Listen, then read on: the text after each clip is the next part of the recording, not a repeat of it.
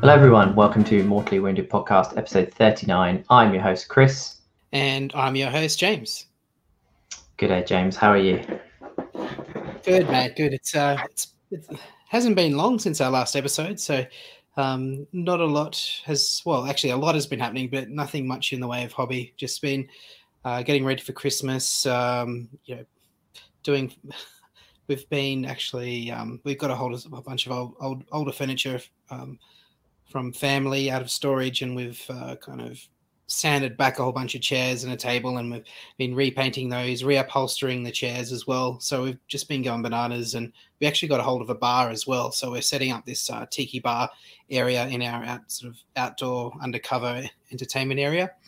Um, so that's been consuming our time. Um, we're having Christmas at our place this year, so we've just been getting ready for that um, getting all the groceries, getting roasts ready, all that sort of thing. So we, have been we've been flat out, and, and um, haven't had a chance to actually pick up a paintbrush and do any hobby since uh, we last recorded. So, but um, yeah, I'm on holidays now, so just kind of um, haven't really slowed down into holiday mode. We've just been charging through, doing a whole bunch of stuff, getting ready for Chrissy, and um, yeah, with uh, we, I was going to go um, up to Sydney, up to the Northern Beaches, believe it or not, for uh, my side of the family's Christmas uh, lunch uh, last weekend. That was on Sunday, but um, yeah, as we all know, there's been another outbreak in Sydney from that area, so we had to pull the pin on that. So uh, a bit sad we didn't get to get together with my side of the, of the family. But um, for Christmas Day, we'll have uh, my wife's side of the family will be coming along um, for a Christmas dinner. So yeah, we're just sort of getting ready for that now. So yeah, nice. Yeah. What about yourself, man? Sounds like you've been doing lots of house hobby, not not not Warhammer hobby, but house hobby. So yeah, uh, house hobby, not Warhammer hobby. I've I've um I've almost finished. Like I've got the last sort of few steps to do on uh, the charity model, the Loon Boss on Giant Cave Squig, also known as Fatso on Squambat. Yeah. so he's um I've just got to do some tough just put some tufts on him, bit of base work, and kind of some technical paints with the uh, just just to kind of finish it off. Um, so I'll I'll probably get that done. Well, I'll have to get that done um, after Christmas. I think once things have slowed down after that, but. I've got till the 31st of December to have it ready for the um, the charity raffle. So just a reminder for listeners, if um, uh, just keep an eye out for the Heralds of War. They've they'll be putting up um, information about how you can get a hold of raffle tickets for various uh, painters, Australian uh, painters. Um, everyone's painting either a warband or a single miniature, or um, and yeah, that's it. So you can buy tickets for the one you would like to win, and the money from each uh, model's raffle tickets goes towards a charity of the painter's choice. So I've gone with uh, Sleepy Burrows Wombat Sanctuary uh, here in New South Wales. Uh, so yeah, cool. So yeah, that's pretty much it. And then uh, beyond that, it'll be yeah, changing gears and going back and trying to get this narrative army done in time for the Beast's Grave, Allure of the Beast's Grave event in uh, March. But uh, yeah. yeah, so fingers crossed um, that the that the latest outbreak and lockdowns, um, you know, that the lockdowns and the measures taken do their job, and we don't have any more events cancelled um, in New South Wales um, or Australia, for that matter, in the in the in the new year. So yeah, um, yeah, hoping and praying for that to not happen. So. Closely, yeah, yeah. but um, yeah. So what's been happening with you in the hobby front?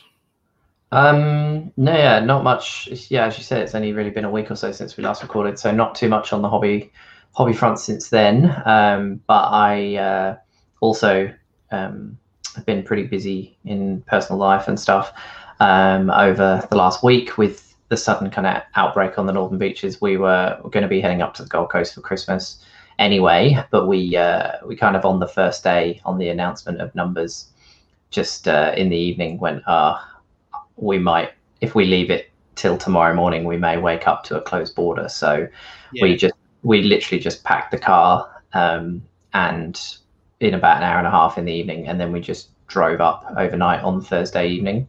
Um, so early on, before anything kicked off, like none of us need, we hadn't been anywhere near the northern beaches anyway, and um, stuff. So we just drove up overnight. So I think I drove until about three in the morning, got to Coffs, and then um, Mitch took over and did the last kind of couple of hours to his mum and dad's place um, on the Gold Coast. And so we were here for Friday morning, um, about five thirty in the morning. I think Friday morning we got here, and then kind of wow. just handed handed Riley off to the grandparents because he slept the slept the whole way, which was great.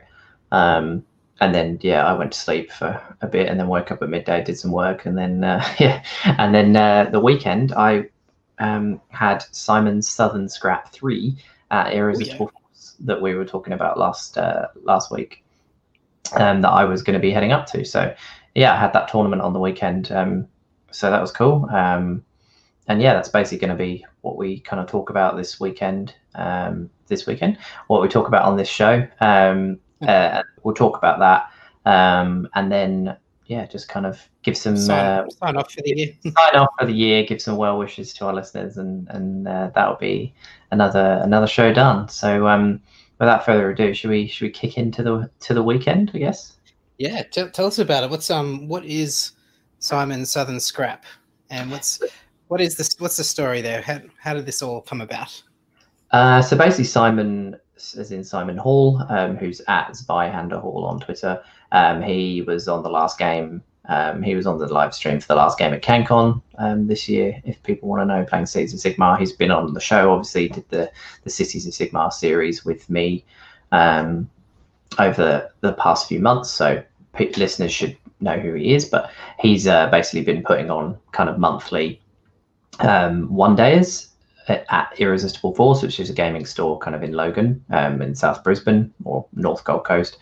And um, this was the third one, and it's the first. So it was the first one that he did as a two-dayer. So it was five games instead of a one-day, a three-game event. Um, so I, he had, uh, I think he had like 32 tickets or 32 people signed up originally. Um, there was a number of drops, which I think dropped it down to um, about 26. Um, but it was still good. Irresistible Force has got the store with kind of an adjacent room of a decent size anyway, but they've recently just started renting another kind of shop in the kind of precinct that it's in, um, basically just next door, which is just a big room that they basically just exclusively use for events now. So we just set up like 14 tables in that room and we were all just in there, which is really good. So you'd be able to do kind of monthly events um, at Irresistible Force without impacting like the store's ability to have people just come in for casual games and stuff like that. Um, there's aircon in the room, which is good. Um, and yeah, he um, he basically has been putting on these monthly events, and he chooses a realm for all of the games um, to take place in. So this one was Ghur, so all of the games took place in the realm of Ghur. Um, and then um, he basically chose i don't know if he chose them or if it was randomized but there was two set secondaries for each game that you had to try and achieve um, okay, so was it like so he set them for each scenario like everyone had the same one for each scenario kind of everyone thing? had the same one yeah the okay. same two yeah. the same two to try and achieve um, and then he to, he made it a bit different he added an anvils of apotheosis hero as well that you could take up to 15 dp um, that was on top of your 2000 point army. So he just wanted to be a bit different. Um, and he kind of said, you want to bring one, it has to be painted in order to use it. Um, and they will score you extra points across the weekend if you achieve like secondaries with them. So basically, every game there was a, a secondary that you could try and achieve and deny, which was keep your um, keep your anvils of apotheosis hero alive. So you were trying to kill your opponents and keep yours alive. Um, and then also that there was five like missions that I think Simon just came up with, um, like five secondaries rather for the Anvils heroes, and you had to choose a different one each game. So you'd try and do all five across the weekend. You couldn't repeat them, um, and that would basically, if you'd get a point, and you also all of his secondaries were score deny. So you got points for denying your opponents, and you got points for scoring your own. Um, and they were things like kill a, kill an enemy hero with your hero, um, get your hero to within three inches of your opponent's deployment zone board edge by the end of the game. Um, so that was like the messenger.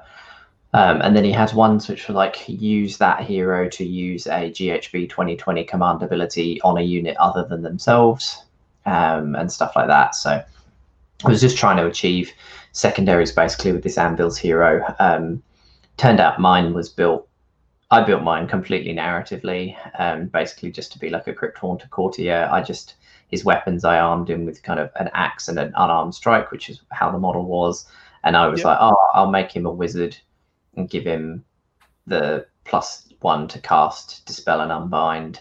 Um, yep. Because I, I was like, oh, I'll just I'll build him to give myself slightly more reliable casting of one of my like feck lore spells because obviously they've got the Flesh Eater Courts keyword and all that stuff. So I thought I thought all of that stuff would work, and then we get to the tournament, and apparently uh, Simon had said, but not like in the actual pack or posts in the event, kind of that they would be treated as allies in all respects. So they don't oh, they don't get, they don't get you, you they don't get your lore spell and you don't get your allegiance abilities and stuff like that. So I was like, mm. right. so I've got this dude that doesn't.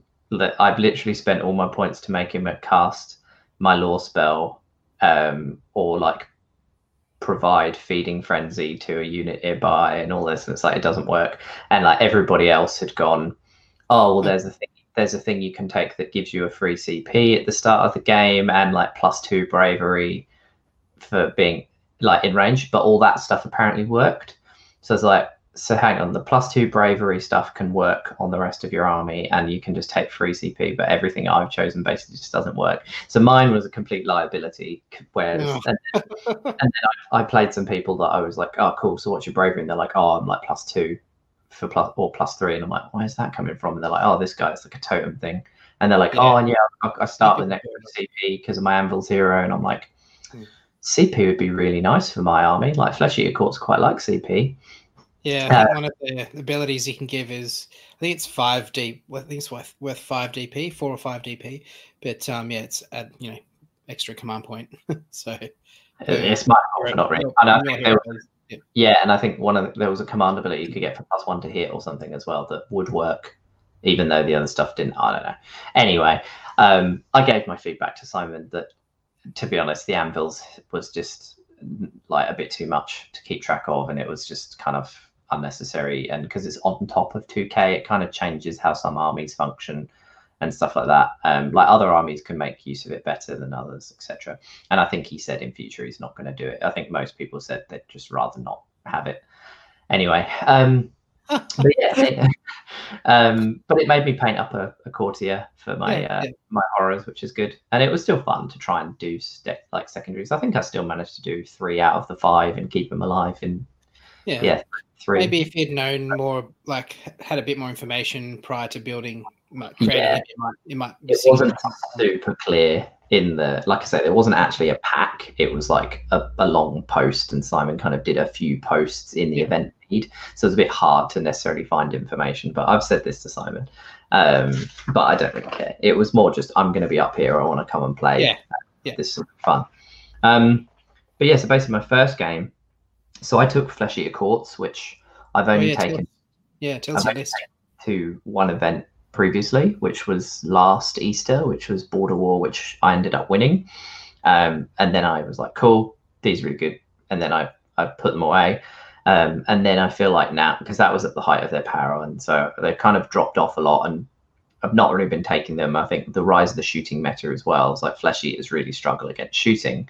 Um, and so basically, the whole reason I took this list is because in the I'm in the Flesh Eater Courts kind of WhatsApp group, um, amongst others, and this chat kind of came up, which was what do people feel about Flesh Eater Courts against KO as a matchup? And most of the chat, myself included, basically said, to be honest, I think it's really hard. I think it's basically the KO players' game to lose. And so I kind of set myself a personal challenge. I like went away and went, I'm going to try and design a Flesh Eater Courts list that should play favorably against KO to like give them a chance. And so I kind of set myself this challenge of can I build a list that I actually think more times than less I would win against KO, for example. And then basically came up with this list that I think does that and also works against a lot of shooting lists and a lot of armies because of the speed necessary to get into KO and be a threat, etc. Um, so yeah, I, I kind of I wrote this list and was like, right, I want to I want to try this out because it seems like it should be quite cool on paper. So basically, what it is is it's um Flesh Eater Courts, obviously, and it's Hollowmourn. And Hollowmourn's probably the Grand Court that you've seen or heard of the least, other than maybe Morgaunt, which is the ghouls. Um, but basically, it's um, it's actually got some really good abilities. So one of them is the courtiers and the knights, which are the horrors and flayers, get to reroll ones to wound when they charge.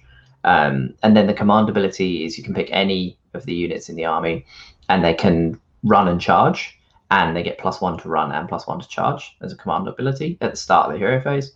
Um, the command trait, which I put onto my Varghulf, was if you're within three inches of an enemy hero with an artifact, then you get plus one attack on your profiles and plus one damage on your profiles. And then the artifact is the Corpsefane Gauntlet, which went on my Zombie Dragon, and it's just when they make a charge move on a two up, um, does D3 mortal wounds. So it's all right. It's not amazing, but it's fine.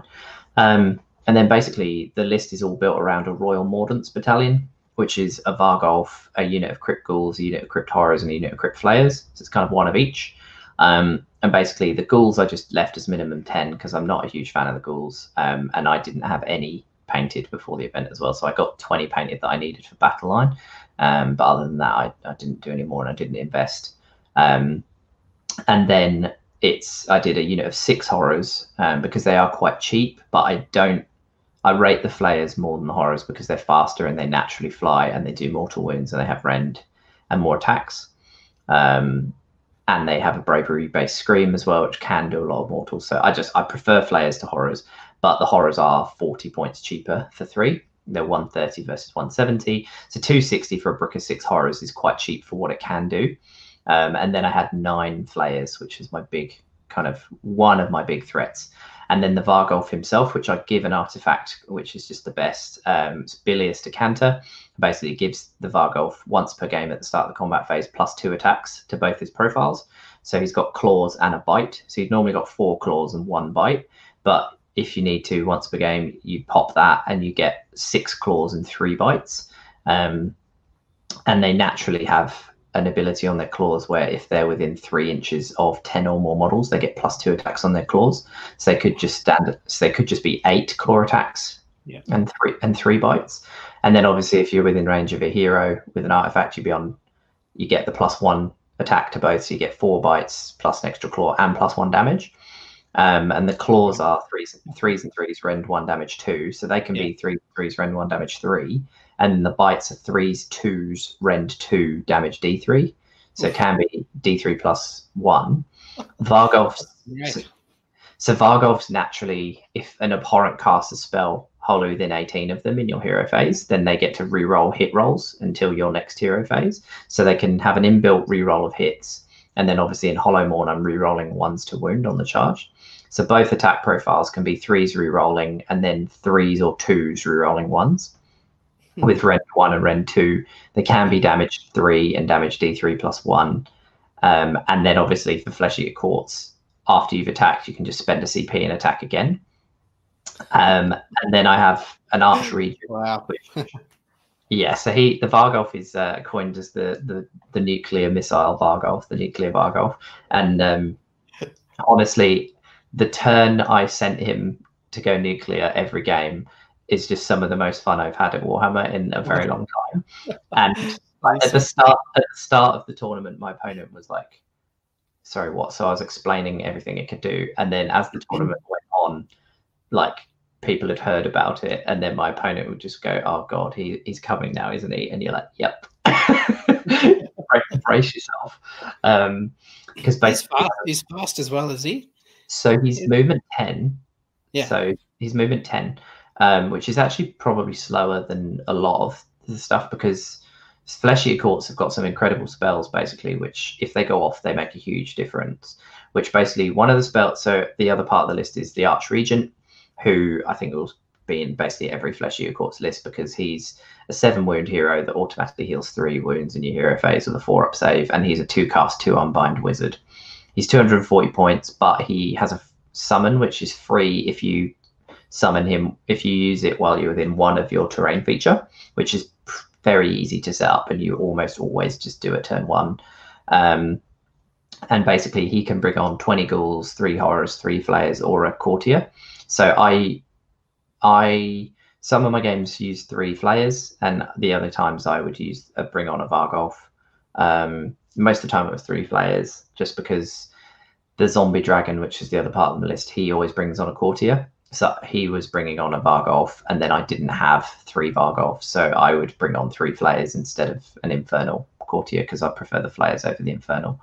Um, but basically, he's a two caster, and his War Scroll spell is 20 wholly within 24, so it's a big range, and it's just plus D3 attacks to melee, which is amazing on any of the units of horrors, flayers, or the Varghulf because the Varghulf gets it on both profiles. So you get plus D3 bites and plus D3 claws. Hmm. Um, and then his other spell I take is Deranged Transformation, which is you pick, uh, again, Hollow than 24. And it's if you roll it on a 10, if you cast on a 10 or more, then you get to pick three units as well, which is pretty nice. But basically, you add their, it, you pick a unit that's got a wounds characteristic of six or less, and you add their wounds characteristic to their move. So the horrors and flayers are both four wounds each, so they get plus four move. So suddenly it turns your flayers from move 12 to move 16, and it turns the horrors from move 7 to move 11. Um, bearing in mind in Hollowmourn, you can spend a CP to make any of your units run and charge and get plus one. But the main thing is the Royal Mordants Battalion is in your hero phase, and it's every hero phase, not once per game. You can pick a unit from the battalion wholly within 16 of the Varghulf, and they can make a normal move. And then you're free to make another normal move in your movement phase and a normal move encapsulates a run. So if you wanted to, then you could spend a CP at the start of your hero phase to pick any of those units to give them run and charge, and they're getting plus one. And then you basically, so you could pick your flayers and at the start of the hero phase and say they're going to run and charge. And then you can then just do the other stuff you want to do in your hero phase. So you can cast plus D3 attacks on them, you can cast plus four movement on them, for example, and then go, okay, I've got my spells off now I'm going to run in my hero phase. So they're moving 16 inches plus whatever you roll on the d6 plus one. So say you roll a six, they're moving 16 plus seven. So they're running 23 inches in your hero phase. And then they can run again in your movement phase. So they can potentially go another 23 inches. So they can move 46 inches. And then they can and then they can charge obviously at plus one as well. So potentially that's 13 inches. So they have a threat range of 59, which which which is insane when you're yeah. explaining when you're explaining it to your opponent. And the average threat range is like 49. So when you're saying to your opponent, "Oh yeah, my average threat's about 49 inches," you're like, "What?" like say what? this is like way who further. Needs, who needs to fly if you can do, if you can move that? But who needs? To, oh, you do need to fly because you need to be able to jump over people's screens and stuff like yeah. that. Um, but yeah, you're like, well, this is a shooting army in, in close combat because you basically yeah. just cross, cross yeah. the table and then hit hit whatever you need to. Um, yeah. But basically, you could do that with the Varghulf as well. So he can't he can't get the plus wounds to move. So the best he can be is movement ten in Hollowmourn anyway. Is movement ten with a run plus one, and then another movement ten with a run plus one, and then a charge plus one. So he's still pretty quick. Like on average, you, you just you in a 24 apart, just moving twice, you're basically three away anyway. So you don't really want to run him because it costs you a CP to do that. There is a spell from the lore where you can pick a unit, and if it flies, then it gets run and charge. So you can get run and charge without having to spend a CP if you cast Spectral Host on one of the flying units. Otherwise, you can cast it on the horrors to give them fly. Yeah. So they can jump over screens. But to be honest, I never used Spectral Host I had it on the zombie dragon as a backup, but most of the time I was casting his war scroll spell, which is a 16 inch aura of reroll to wound. So it, but again, taking Hollowmourn, the reroll to wound isn't essential because you can reroll ones anyway, and everything in the army basically like wounds on threes. So it's only twos you're missing out on, so it's okay. But if the spell goes off, it's just a nice bonus, and it keeps going obviously through protracted fights, or when your opponent charges you, you're re-rolling all your wounds instead of just ones on the charge. So it is nice, but it's not. He's not essential. Um, and he, but his summoning brings on basically another Varghulf because the Varghulfs are very, very good at ma- adding resilience to the army because otherwise the army is not resilient. Like everything has five up saves other than the zombie dragon and the um, other than the archregent and the zombie dragon. All of your horrors, all of your flayers, the Varghulfs, they only have five up saves. They're actually very squishy. Um, but what the Varghulfs do, or any of the courtiers, but the Varghulfs are the best, um, is in your hero phase. You pick, you basically you roll ten, you roll six dice, and then for those dice, any two ups, you can pick a ghoul, a unit of ghouls within ten, or a unit of knights, so horrors or flayers, within ten. And for every two up, you can return a ghoul to the unit, and for every five up, you can return a horror or a flayer to the unit.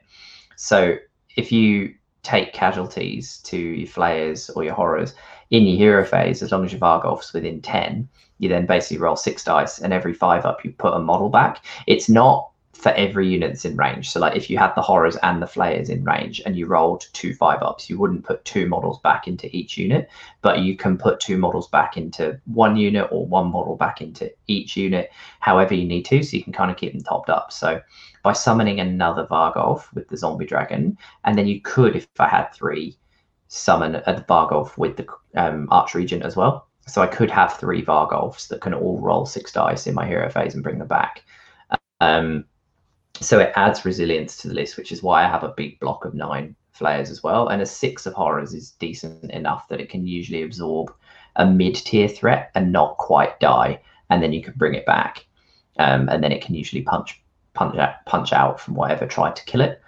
Um, and yeah, that's basically the list. Um, it's all around essentially just sending in stuff in waves with the raw Mordants. So usually I I think every game I sent the flayers in, I just double moved the flayers and sent them in with the extra D3 attacks if I got the spell off, and would send them in to try and kill my opponent's main threat and basically bog them down. Um, you kind of end up running the Varghulf, like flying him up quite aggressively behind them because he's the general. So he can activate Feeding Frenzy wholly within 18 instead of 12. Um, because to be able to double pile in, you do have to have a hero in range. And so you can fly the dragon up um, quite often you can run him turn one if his shooting attack's not going to be in range. But again, holier than 12, because the flayers are so fast, you, you do sometimes have to not go too far unless you throw the Varghulf up very aggressively with them because wholly within 18 is actually a significant increase on Hollow within 12. Um, so I would be quite aggressive with my Varghulf and fly him up because you also want him quite close to them so that if you get the priority for the next turn in your hero phase, you can start bringing them back because that 10 inch range as well is quite short. But the other trick with Royal Mordants is because the hero phase move can be done on the Varghulf himself, and it's just any point in the hero phase, you could actually hero phase move him closer to get within 10 if you weren't within 10 to muster because normally quite often in your hero phase if you've moved and charged away you're not actually within 10 to use the musters but with him, you can then it comes to hero phase. You can hero phase move him on the second turn to get him up and put yourself in range and then roll your muster, which is really nice because most of the time I would send the flayers in. It, it would be the horrors or the flayers I'd send in turn one, and then I'd kind of put my Varghulf up in range for their double pile in.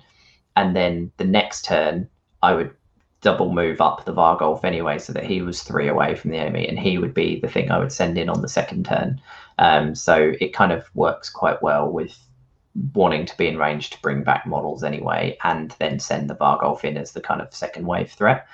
Um, so that's basically kind of how the list is designed. It's super fast. So in terms of the matchup against KO, I was thinking a lot of the time KO like to basically sit in their ships in a corner in the back of the board and go, okay, you go first.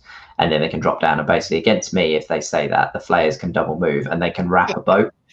Yeah. The the flayers with two pilings can literally just wrap wrap around a boat and they have so many attacks that do mortal wounds as well. Like they get around an ironclad's armor save, and they can do if they should kill it, but if they don't, they will do enough wounds to it that it can't fly high, and because they fly, it can't fly high anyway. But if you you do kill it because you've wrapped the boat, everything inside it automatically dies as well if the boat dies. So that was basically how the list was designed in terms of it would play against KO, but it just works against basically anything that you can get into. That's basically if something's on the table, unless your opponent has lots and lots and lots of chaff screens, you can get to it and kill kill threats turn one. Um, but it's also the list is only like a four drop so it's quite low as well. So a lot of the time, if your opponent doesn't really have a threat to you turn one, you can also quite happily give away first turn. and then know that you're never going to get doubled until you double your opponent. Um, but yeah, so basically my first game was against KO, so I was a bit like, okay, first game, first game in, let's see if the list does what it's designed to do, which is basically beat KO. But yeah. then, interestingly, this was a quite an atypical KO list. So it was against Matt Daly, who um, he's a really nice guy. I actually semi like felt like I knew him because I'd watched one of Simon's battle reps that he had done um, with Matt in. Um, Matt was playing as Idoneth in that battle rep, but yeah, he's he was playing as KO. So his list was like he had two frigates and two tens of Arkanauts in the Iron Sky attack squadron battalion, which is um, really cool. It basically lets the Arkanauts get in before a ship flies high and then get out after it flies high, so they can basically the ship can fly high nine away, then you get out after it's done the fly high, which is just to get out wholly within six of the ship. So you can be three away from your opponent, which means that all your pistols are in range, and then they can charge three d six. So the, even if you roll three ones, you're three away. You actually can't fail. So it's super good for objective play, and it's really really cool. And it kind of makes the Arkanauts nine inch range pistol like useful. Um, but basically he had that for kind of flexibility and movement. Um, he did a really cool thing which I'd not even thought about before, which was like setting up the Arkanauts as a screen wholly within six of the frigates behind. So he could actually screen stuff off from being able to get to the frigates and still be able to, because he can then jump into his boat before it flies high from wholly within six, fly high and then still get out. Whereas I'd always just been like, you deploy them in the boat, then fly high, then get out. But actually, it was super cool to be like, oh no, those same Arkanauts can be a screen, and then they can jump in and then get out. Yeah. Um, so that was really cool. But and then he had basically three Endrin riggers, the Endrin master in dirigible suit as the general, and then he had 15 thunderers um, and 20 iron drakes. So he was in Barak-Thryng, which lets him bring in dwarven like dwarven units. Um, so he had the iron drakes, and then he had the chemist with spell in a bottle, but he'd taken the bridge so that he can auto he can auto cast um, Soul Scream Bridge. It can't be unbound, and he can bridge up 15 Thunderers and 20 Iron Drakes, which won't count as moving, so they can double shoot um, and put out a huge amount of firepower. And then he's still got the boats and the Endrin master and the um, Endrin riggers to be like really quick and zooming around the board, kind of teleporting and grabbing objectives and stuff like that with this yeah. horrific fire base. So basically, he set up his two frigates kind of either side of his deployment with his screens on the line, and then he set up his bunker basically with the 15 Thunderers and the Iron Drakes pretty much near his backboard edge with the chemist at the back. But the only issue with any like army, and I know it because I've been playing cities with a bridge recently, is you're obviously telling your opponent like this is where this is going because you're basically putting the bridge model on the table, deploying around it to make sure everything's within range, etc. And then and then obviously taking the model off the table until it's your hero phase. So there's a gap, and you know that the only place that gap is where the bridge needs to go in order for the model to teleport it. So basically, because in my head beforehand, I, I was thinking most of the time I'm going to give my opponent first turn um, and then I'll go zoom. Like I will backboard into my important stuff, let him drop down, shoot my ghouls, etc. But I was like in this, I was like, my units matter and they're fragile. I don't want to give him first, let him get board position, then go. And basically, I was just like, he has to put his bridge there. So if, I, if I just chuck nine flayers in that hole, what's going to happen? What's going to happen?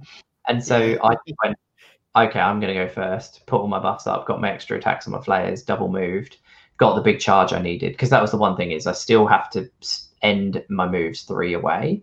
Um, and because of where he'd put riggers and his general, like I still had to make a decent charge over to get in, but I rolled like a 10 on my charge or something. And that was enough to basically just put models or where the bridge was going to go and get into his Iron Drakes um, his Endrin riggers, the Arkanauts, uh, and the Admiral, and loads of stuff. I basically tied it all up. And I tagged the Thunderers as well within three, so that basically I would everything would have to shoot those flayers as well in his turn. Um, and yeah, basically then I just attacked with everything with the with the flayers. Um, outright killed the three Endrin riggers, killed like seven of the Arkanauts from one side, managed to kill 11 of the 20 Iron Drakes, um, and then put some wounds onto the uh, onto the Endrin Master.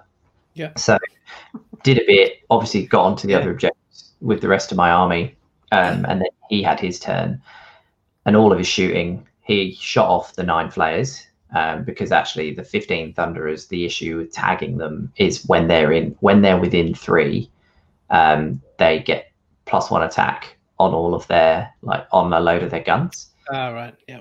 and so he had like six aethercannon shots or whatever that are d3 whatever damage and and rend 2 flayers only got five upside um and because i didn't really have a hero in range i don't think the flayers got to pile in twice either i'd got like plus two i think plus two attacks on them so it was enough to do a decent chunk of damage but it was that thing where i was saying because they'd gone so far they didn't have a hero range to double pile in Yeah. um but anyway, he it took all of his shooting, but he did kill the nine flayers, um, and then kind of pushed up with the few Arkanauts. Took because we were playing. Um, that's right, we were playing Blade's Edge, and so this is another reason I went first is because that scenario, if you can go first, score all six, and then stop your opponent, like make your opponent only be able to get like their three, for example, then it, it's quite hard it, beca- because you can remove objectives each turn, whoever doesn't win the priority can pick an objective and get rid of it. They're reducing the amount that they can score later.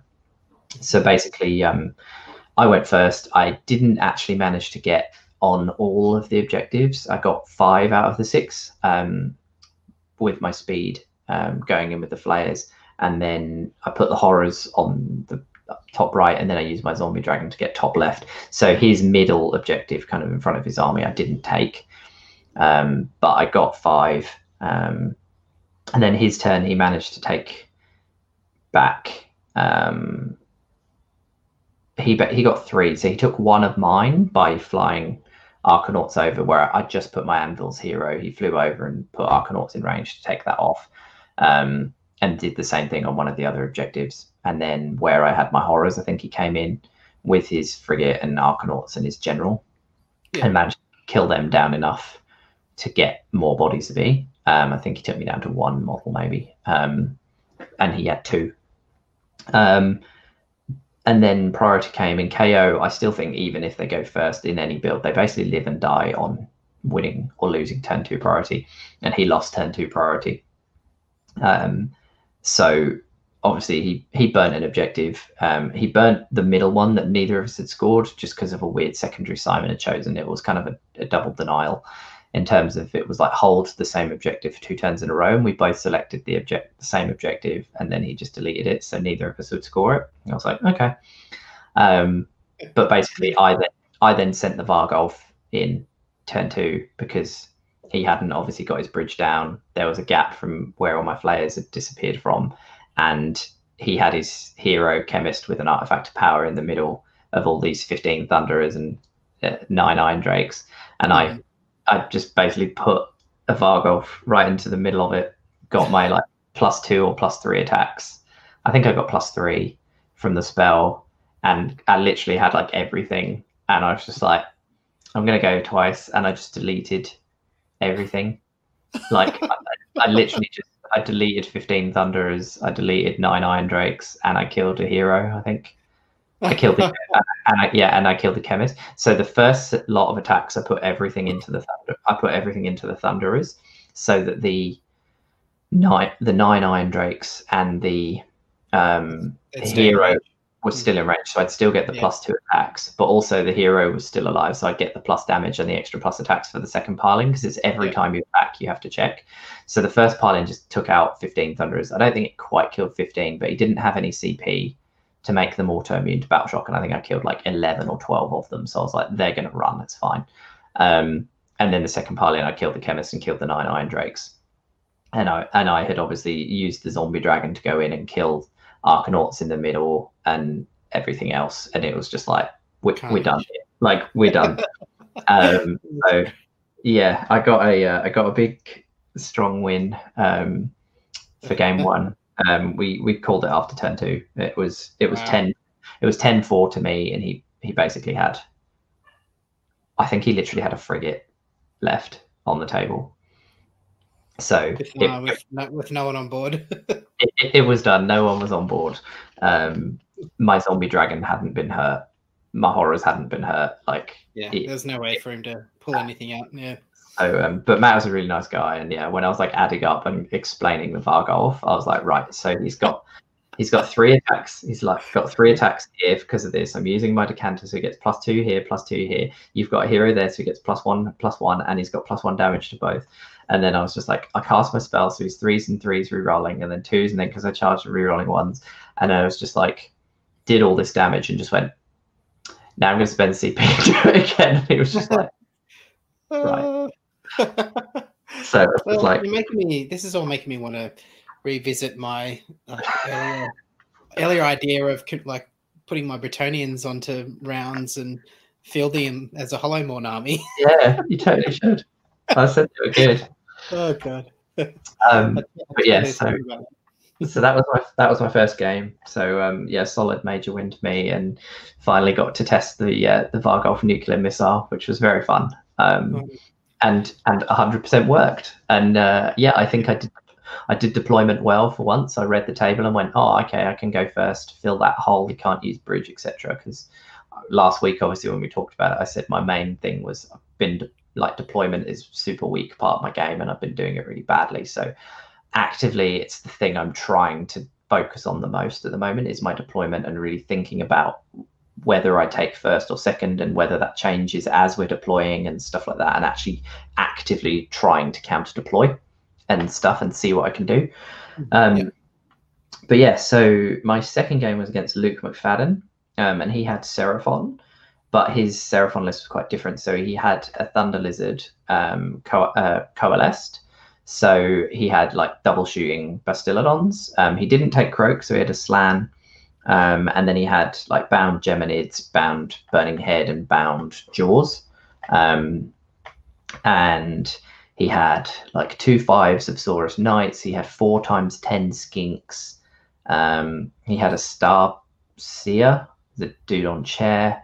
Um, and he had a unit of six Kroxigor as well, which is quite cool to see. Um, and so yeah, basically he he deployed a load of skinks units as screens and off to the side and some knights off to the side. Oh yeah, and he had a unit of two salamanders as well. Um, and Um, what battle plan? so it was knife to the heart, which is quite Knife cool. Yeah, it's an old one, but I've not I've not played it for a long time, but actually it was really good.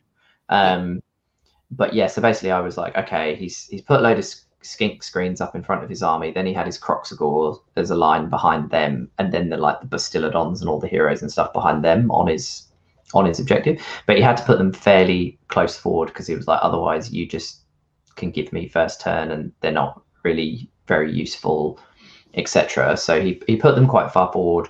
Um, but it was still behind like a layer of skinks, then a layer of Kroxigor before you could get to the Basties, etc. So I think it was a fairly decent deployment um, using yeah the, knights and the skinks to create zoning space on the out on the outside because of my summoning coming in off the board edge as well. He didn't want me to summon stuff in behind him, etc.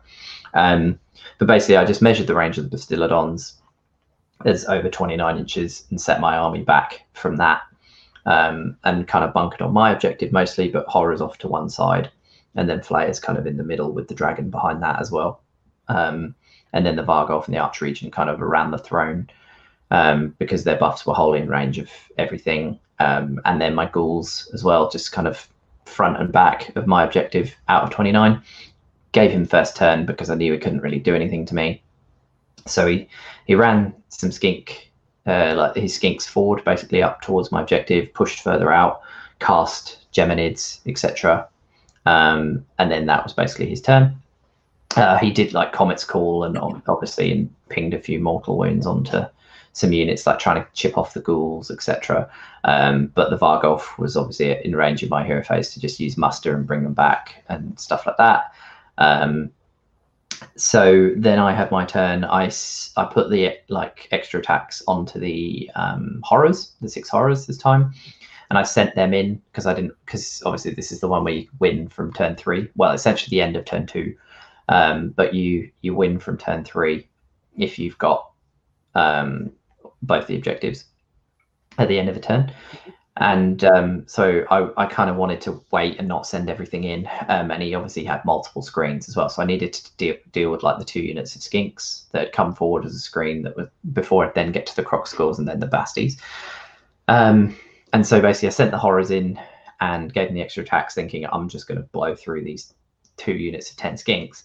And then kind of I, I go to do it. And then it's like, because it's um, coalesced, and everything's minus one damage. My damage two horrors are actually damage one.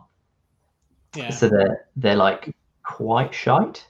Um, yeah. and then I like I I can't I think he actually unbound. I either failed to cast it. Yeah, that's right. I don't think I got my extra attacks off on them. Um, but I did have my zombie dragon in range or whatever. So I was re-rolling hit rolls anyway. Um, but basically I hit I hit one unit and killed like six. Um, and then I hit the other unit and killed like three. And then I was like, I kind of need these to be gone. So I'm just gonna, I am gonna double pile in, which I was a bit like, I can't believe I have to do this because I thought I'd have just blown them up. But yeah, I double piled in and basically killed off the other unit. Um, and the four were out of range, but I killed off the main unit that was tagging them, so the horrors were no longer in combat anyway.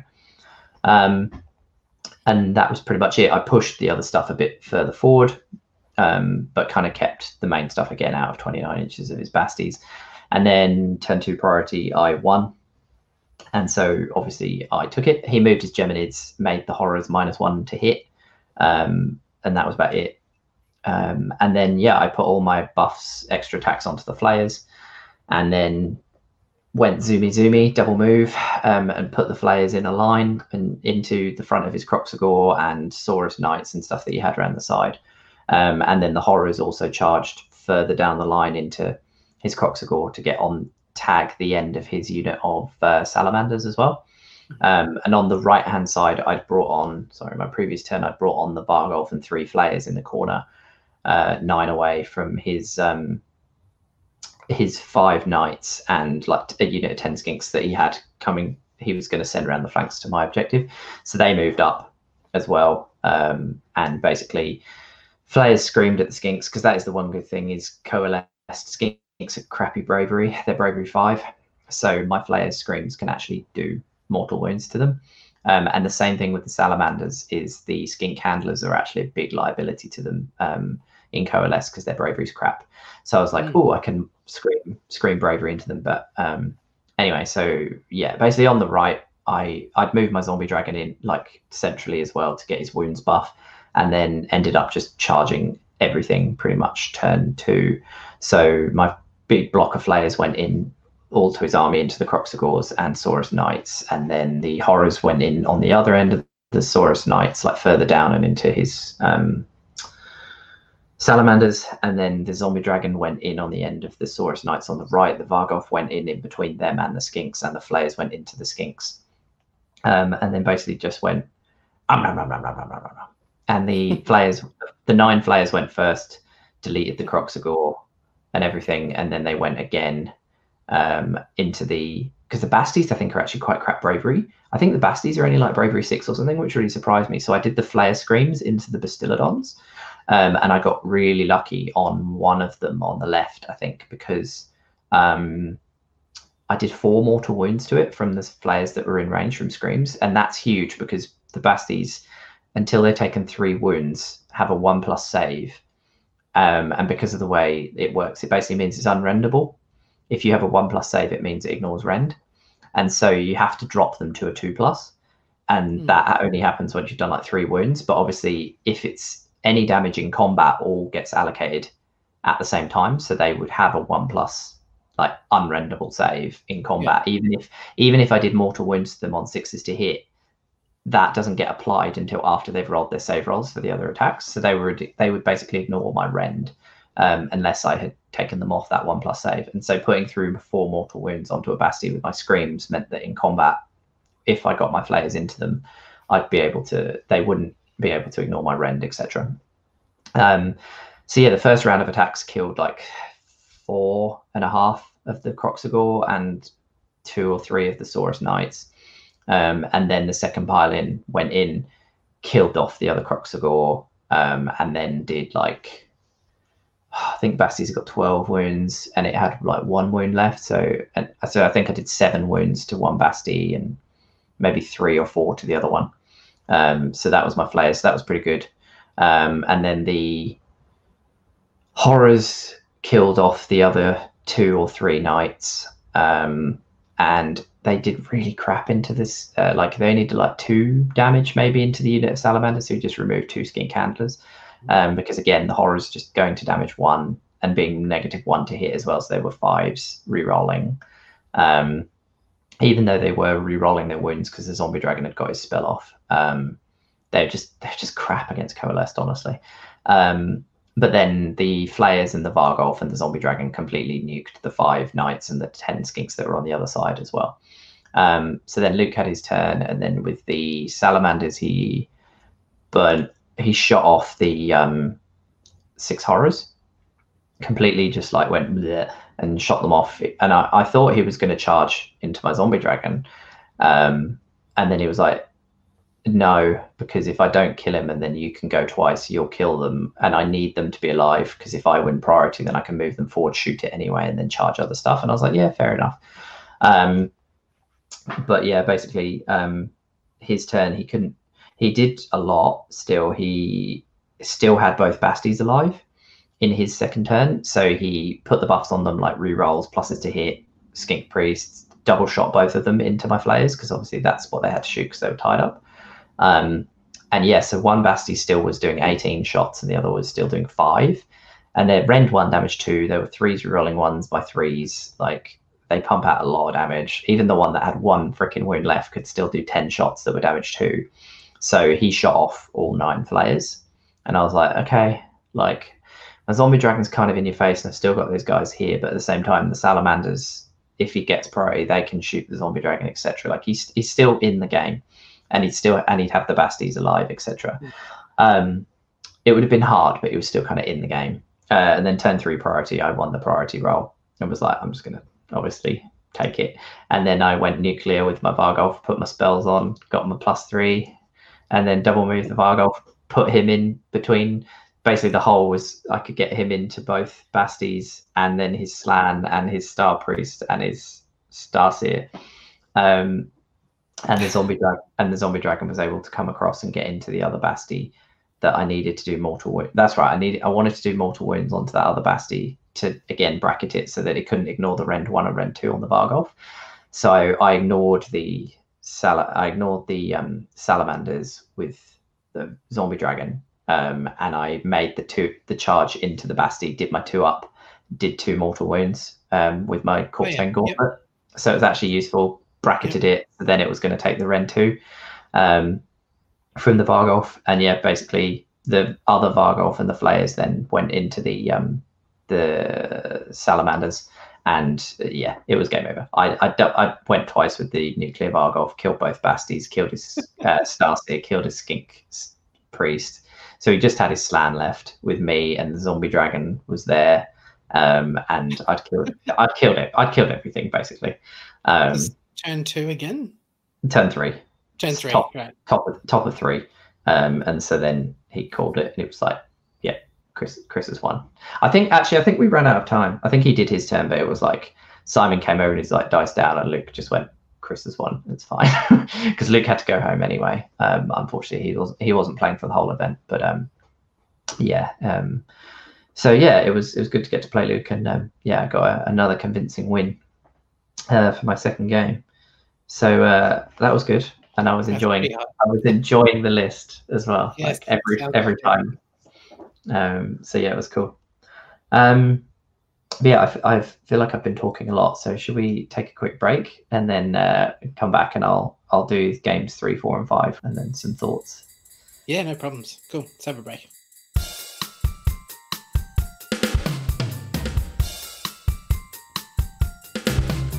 On the seventh day of Christmas, Father Nagle gave to me seven drums of blowing, six beats of leaping,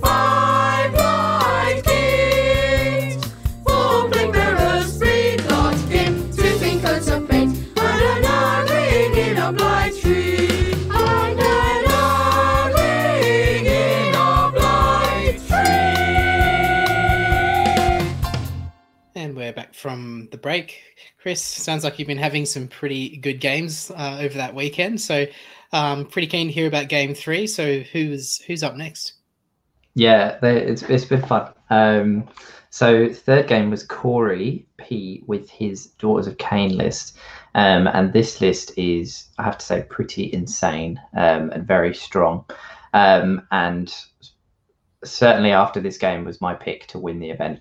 Um, basically, it is a Khailebron list, which I think you're going to see everywhere now because I think it's incredible with the new Shadow Queen and combined with the new, um, well, not the new, they've, they've been around for years. You just didn't see many of them, but the um, the Bloodstalkers, which are the bows, the bow snakes so basically, his list was Morathi, Shadow Queen, um, and then a Bloodwrack Medusa as the general with Shadowstone. So in Khailebron, she has the Mistress of Illusion trait, which is every hero phase, start of his hero phase, he can pick a unit within seven that's not within three of an enemy unit, and he can teleport it anywhere on the battlefield nine away.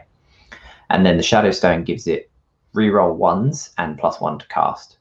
So uh, she then had Mirror Dance, which is a spell that only casts on a four so when you're re-rolling ones and adding one, you can only you can only fail that spell on a double one into a double one. So it's like astronomical odds, one in thirty six into one in thirty six.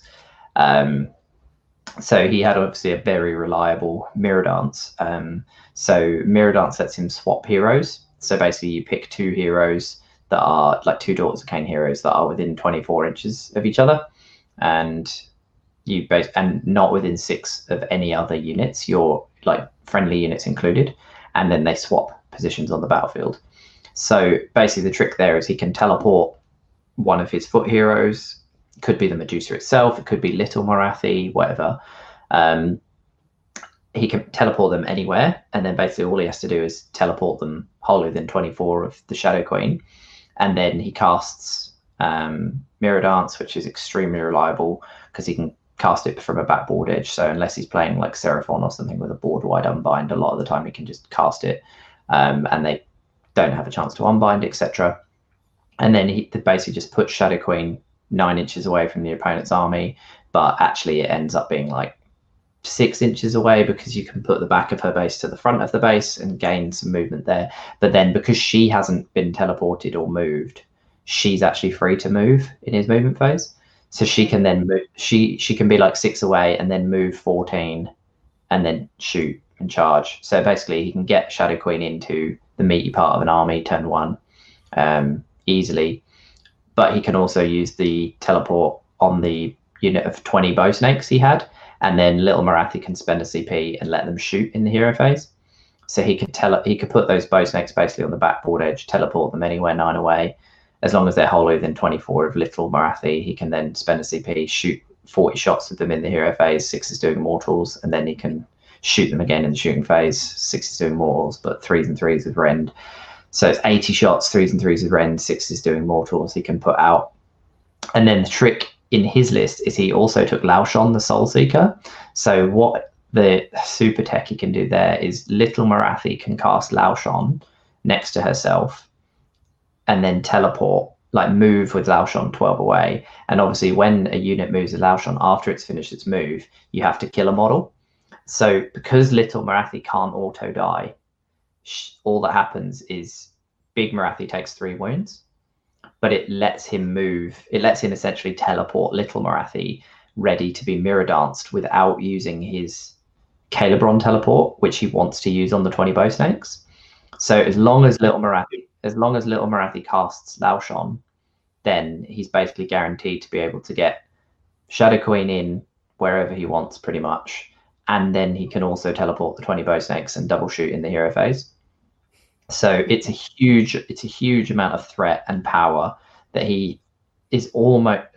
It's not almost guaranteed because the one thing I did say afterwards is um because it did come up later in the event, he actually did fail the mirror dance on the final game. So the double one into a double one happened. Oh, wow. turn, turn, it happened turn one of the fifth game, um, which is obviously you're like, oh my God, as if that just happened. But the uh, the only thing is, I did say if he does the if he teleports the bow snakes using the Khailebron teleport, he's actually it's not the mirror dance he's relying on to get the trick to work. It's the Lauchon. So he naturally has to cast Lauchon with uh, Little Morathi with a plus one. So he has to roll a five. So actually his chances of failing are one in six, not one in like 900 or thousands, whatever they should be. Um, so that's that is the one risk that you do need to take into account. But he was like, yeah, but I'd already cast Mind Razor, so at that point, it, I'd already cast Lauchon, so at that point, it should have it should have happened. But I was like, yeah, but your odds of that plan failing were one in six. Yeah. Uh, but still, it is astronaut. Like it's the redundancy in it is incredible, and the power and flexibility it gives is incredible. Just in those two pieces, anyway. Um, Shadow Queen is just, as far as I'm concerned, Morathi Shadow Queen is an auto include in any army that can take her now. So I think any Daughters of Khaine army should be taking her, and I think any mixed order army should be taking her. Um, she is just absolutely incredible for what she does. Her damage output is insane. You get two models that cannot die and only take three wounds a turn, absolute maximum. So you know that they're alive for four turns. Um, it's just yeah, it's incredible. Little Morathi is a natural minus one to hit, three cast wizard with minus like uh, with decent-ish combat attacks. Like, yeah, it, it, exceptionally good now basically for the points. And the bow snakes being able to shoot twice and double their output, also very, very, very good at that range, um, and do mortals. So you're going to see fuck ton of Daughters of Khaine on the tabletops um, coming up soon, and they're all over TTS already. I think. Um, like I myself have been looking at them as well, and there's a bunch of different uh, there's a bunch of different builds as well. Um, a lot more Khailebron though you're going to see. Um, I think it's super cool with the teleporting because you can teleport every turn as well. So late game, as long as there's no bodies on an objective, you just you can teleport the Bloodwrack Medusa herself, and you just put her there, grab an objective. Um, but the other thing he had is he had a unit of um, life takers, which can deploy off the board and drop down 908. And they had two units of the new Daughters of Khaine Warcry Warband, which the Shadow Stalkers, and they can they can teleport every movement phase nine away. So he has so many teleports in the list. Yeah. Um, so it's it's hyper mobile and super good at the objective game, um, but also has a load of damage output and resilience where he needs it in the form of Shadow Queen. Um, so it's super good list. Um, but yeah, basically, I was deploying this, and in deployment was kind of going. I think I have to take first turn and just try and hit his snakes as hard as possible. Because if I give him first turn, his trick works. He does all the damage he wants to do into my army, and basically he could probably he can delete the Varghulf, etc. I can't really hide him from the 24 inch range. So I was like, I think I basically what he'd done is he deployed his blob of 20 snakes in the uh, in the middle of the board not quite not on his backboard edge, but a decent chunk back from his screens, which was just two tens of like Sisters of Slaughter. Um, Shadow Queen was way off to one side, and then his heroes were off to the other side. And I was kind of watching his deployment, going, actually, I can jump, I can literally fly over that screen and just put my flayers into or his snakes. And I was just like, I'm going to outdrop him, so I have to just hope he doesn't see it because he still had his 10 witch elves that I was just expecting him to put in a line exactly in between his screening unit and his um, snakes so that my flayers wouldn't be able to fit where they would need to fit in order to fight his snakes. Mm. And they just put them off to one side. And I was like, I'm going to go first. And then basically just hope that this works. Um, so I put all the buffs up onto my nine flayers, got the extra three. I got extra three. I got the three on the D3. So the flayers were like all zoomy, zoomy, ready to go. Um, I put them off to like I put them in front of his lines, obviously with the double moving. I was three away. Um, did some screams into the Daughters of Khaine warband because they were only like bravery six or whatever. So managed to chip a few off of them, um, and then basically charged. I uh, didn't get a huge charge. I think I got like a Actually, no, it was a decent charge. It was an eight, I think. Um, and uh, what I did was I went kind of at an angle because because nine flayers is such a long line, and I wanted to move into his snakes. Where from where I'd flown, I'd been off to one side on my deployment to fit them in the box. Um, so I kind of wanted to go a bit more left to actually get into his snakes. Um, but in hindsight, I should have literally just with my eight inch move gone straight forward over the screen and landed. And I would have, I definitely would have got more flayers in than I did. Because um, basically, what happened was I, um, to keep coherency and at the angles I was at, I had to pile essentially backwards with a load of the flayers um, on my first pile in to like to maintain coherency because you have to pile in towards the closest model, which was actually his screens of like witch elves or sisters of slaughter. Yeah. Um, I had flown up my dragon or my, or my, no, I'd flown up my Varghulf really really far up the table. I think I rolled a six on my run roll and I'd run him up, so he was wholly within eighteen of them anyway. So I was going to be able to do the double pile in. Um, but basically, I did my first did my first pile in, killed like the two units um, that I was in combat with in terms of his screens, like the witch elves and the sisters. Um, and then I only had my champion on the corner of his snakes within one for the first pile in. Um, but he still had like nine attacks. Um, and then with my second pile in, I managed to get two more flayers into the unit of snakes and the champion still. And then I got one into his Bloodwrack Medusa. And that was it in terms of actually being within one to attack. So out of my unit of nine, I only actually had four of them in range on the second pile in to hit stuff, um, which was the big problem. Um, and then basically, still with just the champion going twice and then two others going once into the snakes, I managed to kill nine of them, I think, nine out of the 20. Um, and then the one that was into the Bloodwrack Medusa did five wounds to it, and they have six. So I was like, oh, because that one wound was going to come back to haunt me um, because it's yeah. the lin- that that Medusa is the linchpin to his list because it has the teleporting and the mirror dance and and everything. Um, but I managed. It was lucky with one flayer anyway to do five wounds from like seven attacks, but still. Um, I was just hoping because the mortals are in addition, and I think I rolled like three sixes on the mortals. I was like, "Come on, just kill it!"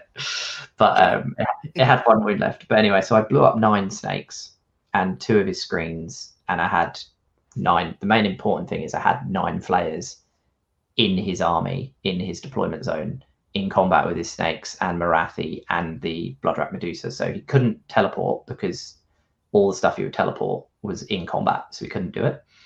Um, so basically, he obviously he used his hero phase CP and shot with the snakes, the eleven remaining snakes, into the flayers, and then also um, then he actually retreated them out, I think. Um, and I was like, I was expecting him to just shoot them in combat, but I think he actually retreated the snakes backwards. Um, and then, because um, I think he didn't want to be within three if he won the priority so he could teleport. That's why he didn't want to not quite kill them all and be stuck and not be able to teleport.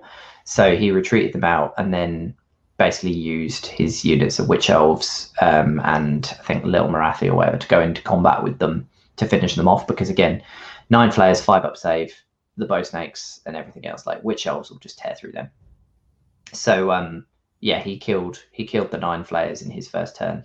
Um and then but he failed his nine inch charge into my Varghulf because I'd obviously run my general the, the, the nuclear Varghulf had had to run up into the middle of the table, and he failed his nine inch charge with Morathi into into the Varghulf. So I was like, okay, cool. Um, and then I managed to win turn two priority. So then I was like, okay, time for the Varghulf to go nuclear, put my extra attacks on.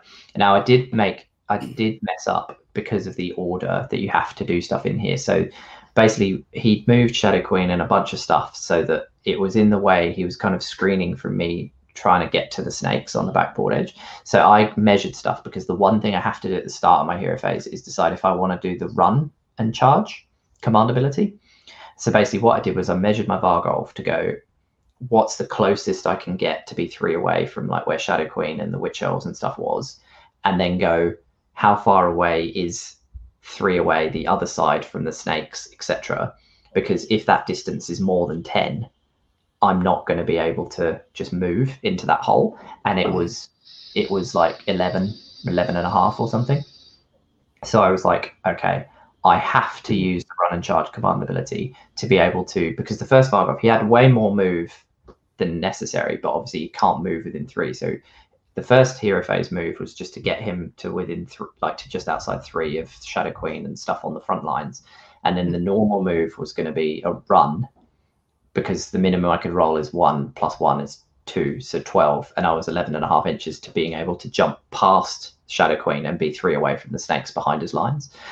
So I measured all that and said, okay, I'm using I'm using the um, the hero phase runner charge. Um, and so then because I was doing it, and normally when you like activate stuff, you just do it, and that's when you have to do it. But I didn't actually have to do the move at that point. Hmm. So what I did was because obviously I'd measured it and I was caught up in it, I said, okay, I'm going to do it, and then I ran the bar, like I moved the Varghulf and did my hero phase move. Then I went on. range. Then I went on to the rest of my hero phase, and I was wholly, I was still wholly within 24 for my extra attack spell. So I got that off and got like two extra attacks or whatever onto it. But the problem was, um, you have to be wholly within 18 to get the reroll to hit. And I Mhm. was at the, I was at the start of my move because when I the turn before I always make sure that I move the Archregent to be wholly within 18. And I had been at the start, but because I moved before I cast my spells, I actually moved myself out of that bubble. So I wasn't re-rolling to hit. Um, which is for that is a big mistake. Um, but anyway, uh, so I did all my stuff and basically sent the nuclear Varghulf into the middle of his snake unit because there was enough models that I would get the extra attacks off my claws, pop my decanter, and basically I blew up the snakes. Um, with missing the re-rolls, I think three or four of them were still alive, maybe three. So he, I think he'd lost eight. Um, but he didn't have any CP because he'd spent his CP in the previous turn to shoot with them. So he couldn't auto save them and he rolled like a five or a six. So they all ran away. So I was like, okay, good. I've killed his 20 snakes. Hmm. Um, and I've killed like a good amount of his witch elves and stuff like that. Um, but obviously, I hadn't touched Shadow Queen or Morathi, which I was a bit like, because I'd wanted to put wounds onto them because the more turns of the game that passed with no wounds, you just know they're lasting like the whole game. Yeah. Um, but I was like, okay, at least the snakes are gone. My Var, but I'd used the nine flayers and the Varghulf basically, so I still had the zombie dragon, which kind of had in the middle, and I was holding the six crypt horrors back on my objective. Um, not on my objective, sorry. This was because this was in Star Strike, so there weren't actually any objectives until turn two anyway. Um, but I was basically just holding the horrors back in the middle to kind of wait and go. At least I've got something that I can punch, hopefully later on in the game. Um, but yeah, basically in his turn, he obviously killed the Varghulf because it's ten wounds with a five, eight wounds with a five up save. It's easy. Um, and then he did his tricks and then basically got Shadow Queen in, um, and he managed to make a twelve inch charge, which got him into my zombie dragon and my six horrors. Um, and then he put all of the attacks into the horrors, um, and he actually whiffed a bit and he left one horror alive. So he killed five um, of the horrors out of the six, which is, yeah, Morathi probably should normally kill more than that. So I was like, okay. Um, and he obviously hadn't attacked the zombie dragon. So the zombie dragon went and put the three wounds through onto Morathi. Um, and then, yeah, he basically started moving and getting, like, trying to, he claimed uh, the middle objective as well with some har- harpies. Or no, he tried to take the middle objective off me with some with his unit of life takers, but I had ten ghouls, so I was able to outnumber him, so he couldn't take it. So in terms of turn two points I scored. He didn't. Um, oh no, he did. He did get it. He did get it. I think um, it was two two, and then turn three, I managed to win the priority again. So it's like, okay, here we go. But the problem is the turn before uh, the horrors had to, if they lose five models, I mean, you always have to roll battle shock, but basically, if they lose five models, the sixth one runs if you roll a six on your battle shock, Hmm. and a roll. I had I had no CP and a roll of six on my battle shock. Oh. So unfortunately, that horror ran away, which was massive because I had my second Varghulf that I'd summoned in range. So if I hadn't run away, that Varghulf would have mustered the horrors, would have mustered the horrors back, and would have meant that I could have retreated the horrors out and kept the zombie dragon in, or vice versa, um, to keep Shadow Queen engaged and keep chipping the wounds onto her, um, and then have more bodies on the other objective, which had dropped down on the right. But basically, I, I I'd lost them, so all I had was the Varghulf, the Archregent, the zombie dragon, and then like my ten ghouls, um, and the um, my Anvil's hero kind of on the left. Um, and I brought on three flayers top right. so I used those three flayers to come across and kill off his life takers, um, and I started running the ghouls to his objective, which had dropped down in the middle at the back. Um, but he had his two units of uh, Warcry Warband guys there, so he had like ten models from one unit and four that were left, I think, from the other, sitting around that. So I kind of sent the ghouls and my um, Anvils Apotheosis hero towards his objective to hopefully fight through that stuff while the flayers um, and stuff held on the left, and then the Varghulf moved on to my objective on the right. Um, and then I tried to basically go, okay, I'm retreating the zombie dragon um, because I want it to be a threat and I don't want Shadow Queen to just kill it. I want you to have to go deal with it later. And then I ran the arch Archregent to the left as well. Um, and then I basically, because I moved the zombie dragon away instead of moving him onto my objective on the right, it meant I couldn't charge with the Varghulf because I wouldn't have any models on that objective. So I had to just leave the Varghulf on the objective instead of getting his witches and sisters that were coming for it. So I was a bit like, oh, that wasn't great. But I scored, I scored mine and I scored the middle again, so I got six. Um, and then on his turn, um, what happened was Morathi then charged the zombie dragon, and where I'd run them, I stupidly had not put that big a gap between it and the Archregent. so she was able to charge both of them oh. at, at, the same time. Yeah. Um, so then, um, yeah, it kind of just meant she could get into both. Um, but then I he charged my Varghulf on my other objective with his remaining um, Witch Elves and Sisters of Slaughter and basically wrapped it with pretty much 10 on both sides. But then he went with Shadow Queen first, and I, in the previous turn, had put had cast my spells um, and my plus extra attacks, I think, and it was just sitting on the Varghulf, which I hadn't charged. So it still had it still had the buffs on it. And so he went with Shadow Queen into the Zombie Dragon or whatever. And then I was like, I'm going to go with my Varghulf. And he was like, like how are you splitting attacks? I was like, I'm not going to. I'm going to put them all in one unit, and then I'm going to go again. And he was like, Oh fuck! And mm-hmm. so my Var- my Varghulf literally just killed ten sisters, went again for my CP, killed the other ten witch elves, and it meant he didn't take my objective, and I'd killed both those units. Yeah. And so I was I was sitting there like, oh yes, okay, I've got a chance here, because um, I've just killed off those two threats, and he's not going to score that objective this turn. Um, and so he was like, shit, shit, shit, shit, shit. So then he only got three. Um, and then I managed to win priority again for, for turn four. So yeah. I did feel I did feel for Corey because I, I was winning it every time to just stay in it. Because um, if he'd got any of them, it would have been a lot easier for him to turn around and be like, no. Um, yeah. But yeah, so then I. There probably wouldn't have been much mercy shown you if had he won the turns. No, no, no, no. um, we both we were both running out of models. Um, like I basically had a few ghouls and my dude go to his back objective. I had like my three flayers sit on one. I ran I ran and retreated my archregent away from Morathi, and this time set it the other side of the objective. So he wasn't he wouldn't be able to charge the archregent and the flayers and kill both. So I was like, Shadow Queen on her own will not be able to take that left objective. And I had my Varghulf and he had teleported Morath, little Morathi over the turn before. So I was just like, oh, I need, I want to chip wounds off Little Morathi because if I put 12 wounds through, both models disappear from the table. And Shadow Queen won't be able to take stuff and like I'll outnumber because his Bloodwrack Medusa can't kill my Varghulf.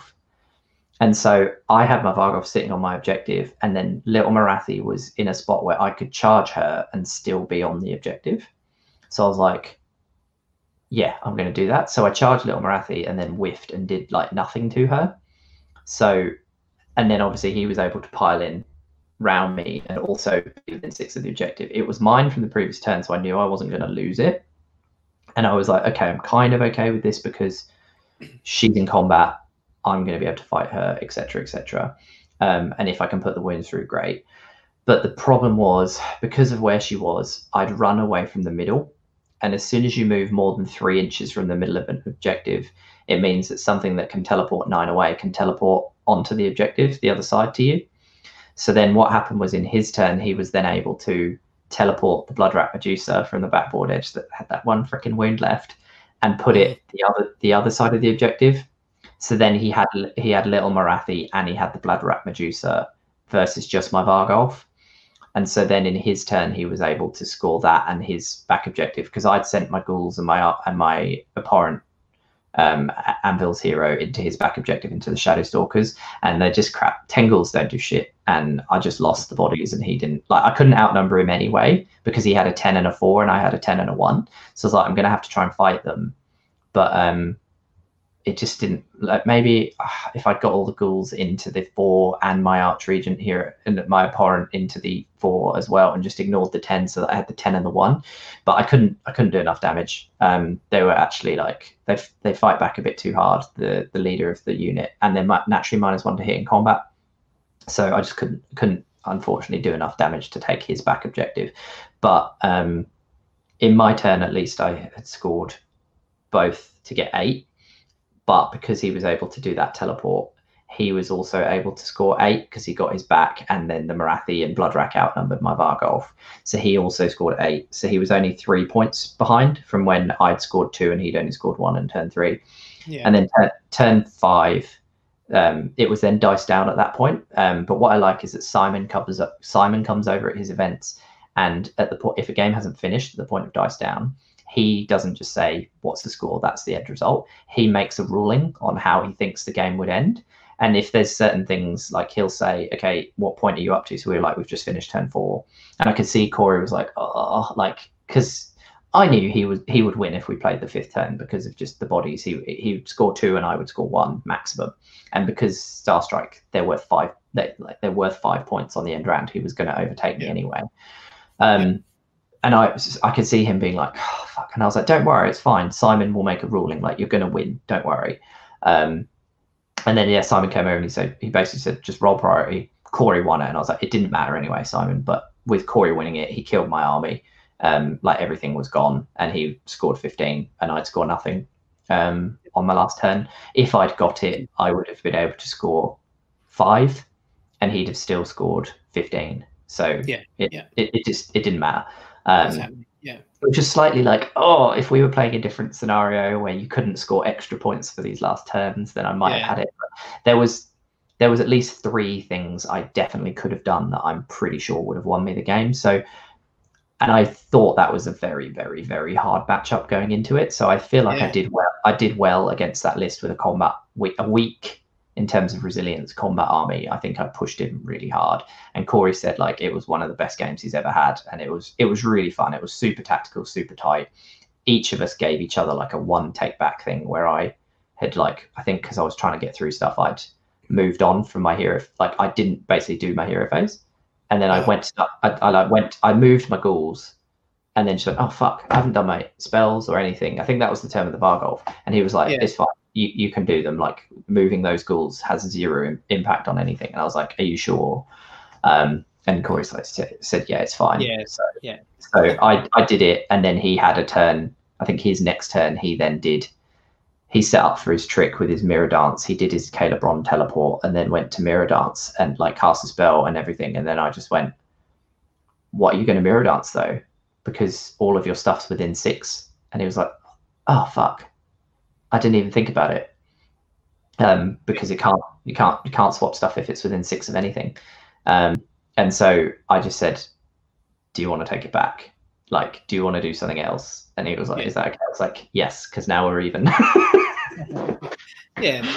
so um, good sportsmanship. So yeah, it was it was a really good game, and Corey's a really nice guy to play, and like super tight on stuff, and yeah, I, I, look forward to playing it again. Um, but yeah, unfortunately for me, that was a major loss uh, to me. I think it ended up being 28 to 16. Um, yep. But it was it was really good. It was good fun. Um, and that was the end of day one.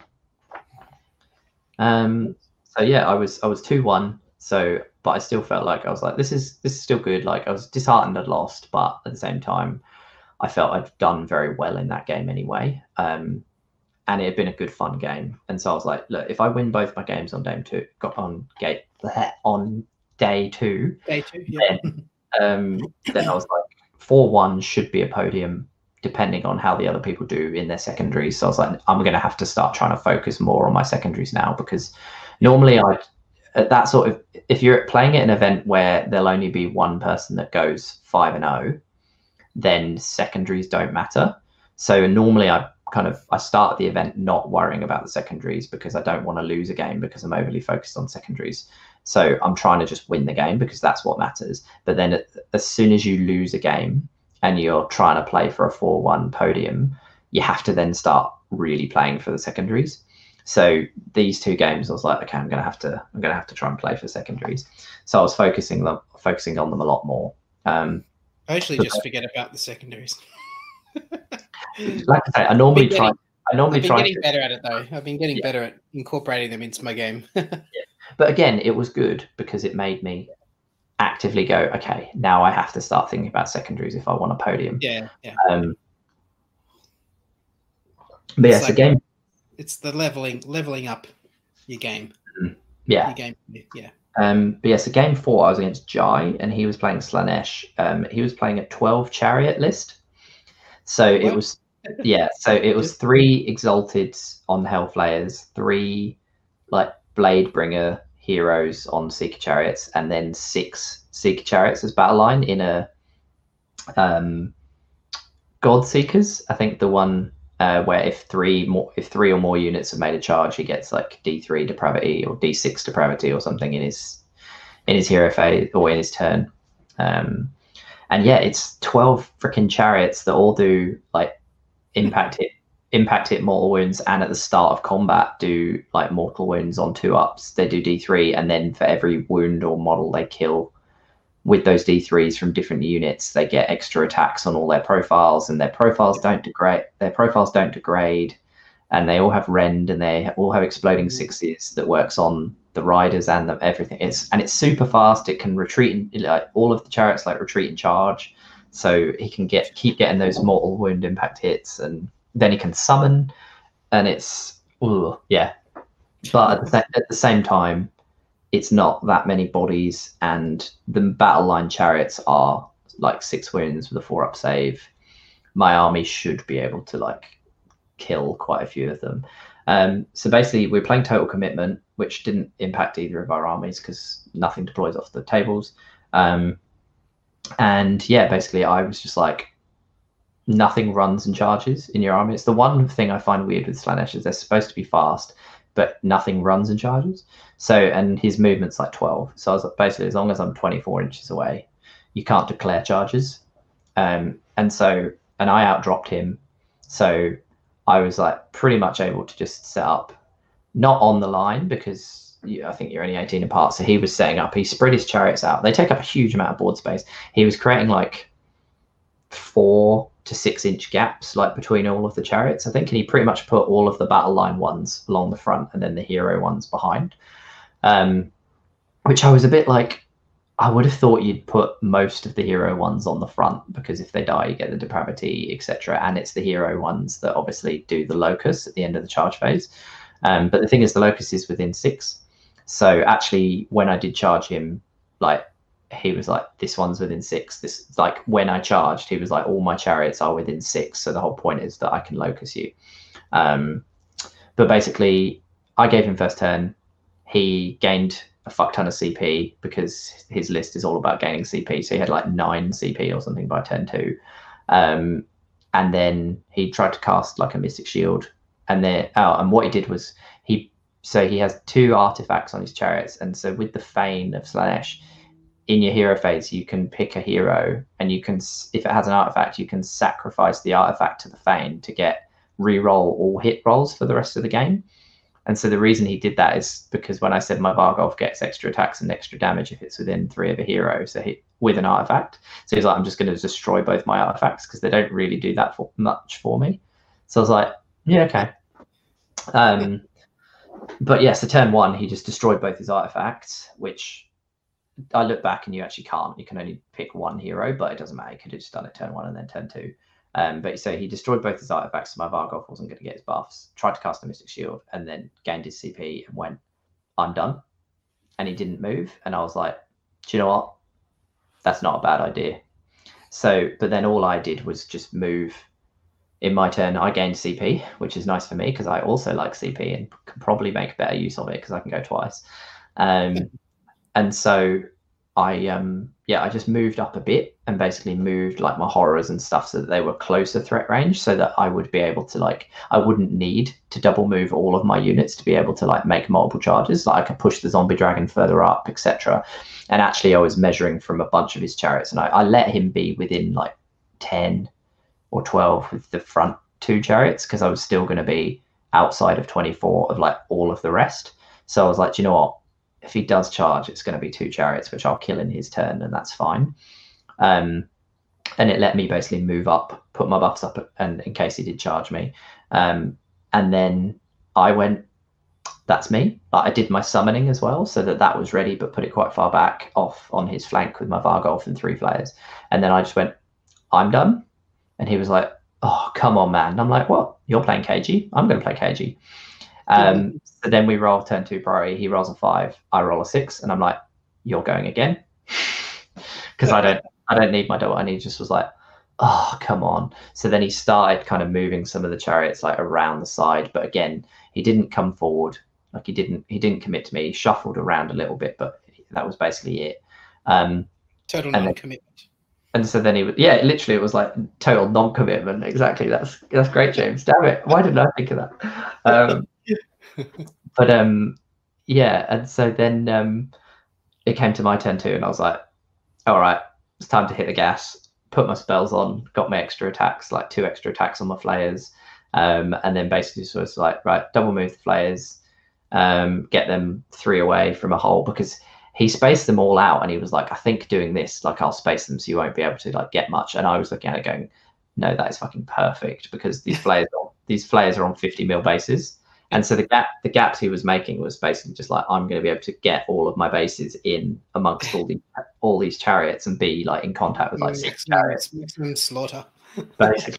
Um, so then yeah, I moved everything up, got my like reroll wound spell off on the zombie dragon, got my extra two attacks on the um, flayers, um, and then moved the horrors in. And so basically, I made I made all of my charges. So I got I got the horrors into like a couple of the chariots on the left. I got the zombie dragon into the chariots there in the middle, and then I got my nine flayers into like four of four or five of his chariots um, near to his objective as well.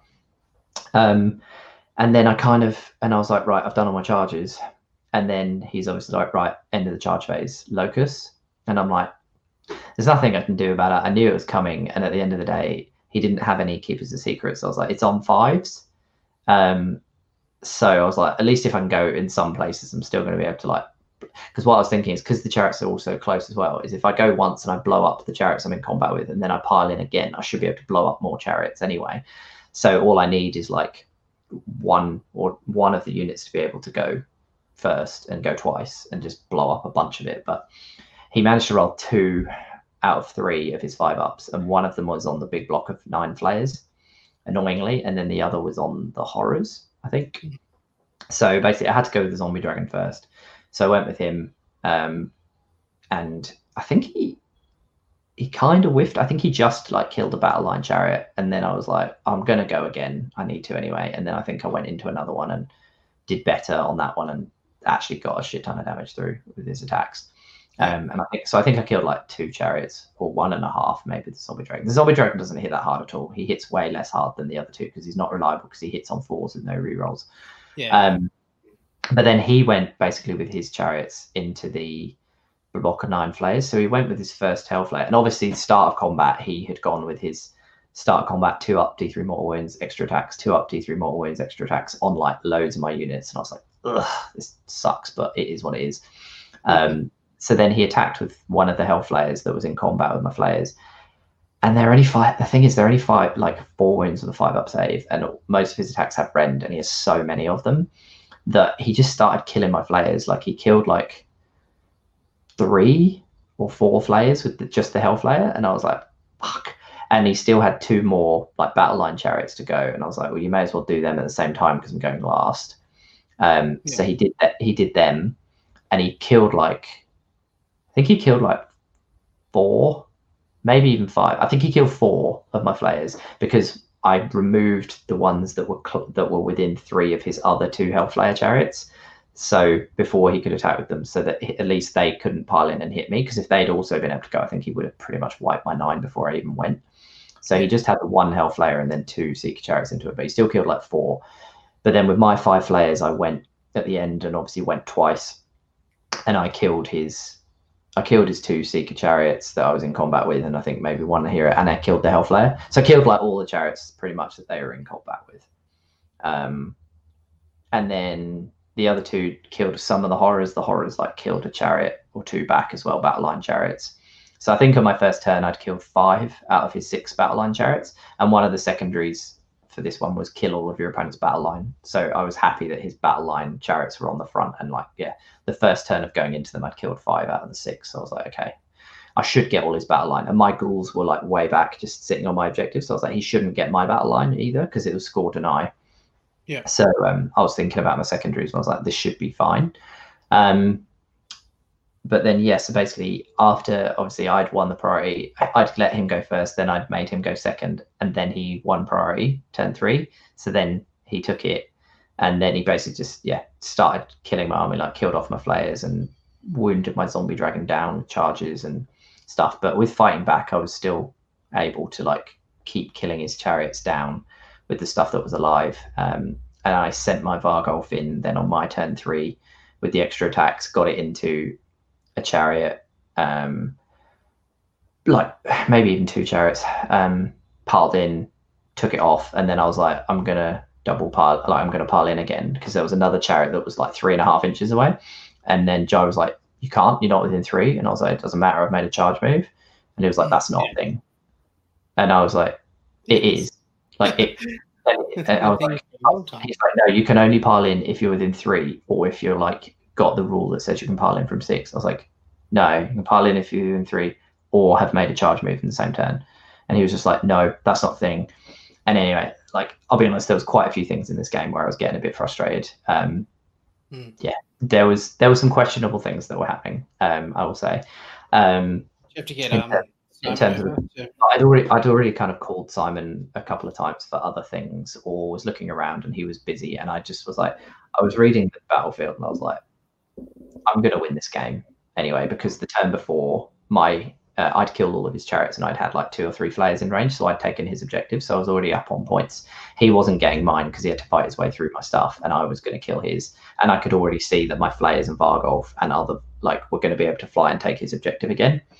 Um, so I just went, do you know what? I, I can do it, but I'm not going to. So let's just carry on. Uh, but I was like, I can because I wanted to go with that Varghulf because it was much more reliable than the two horrors I had.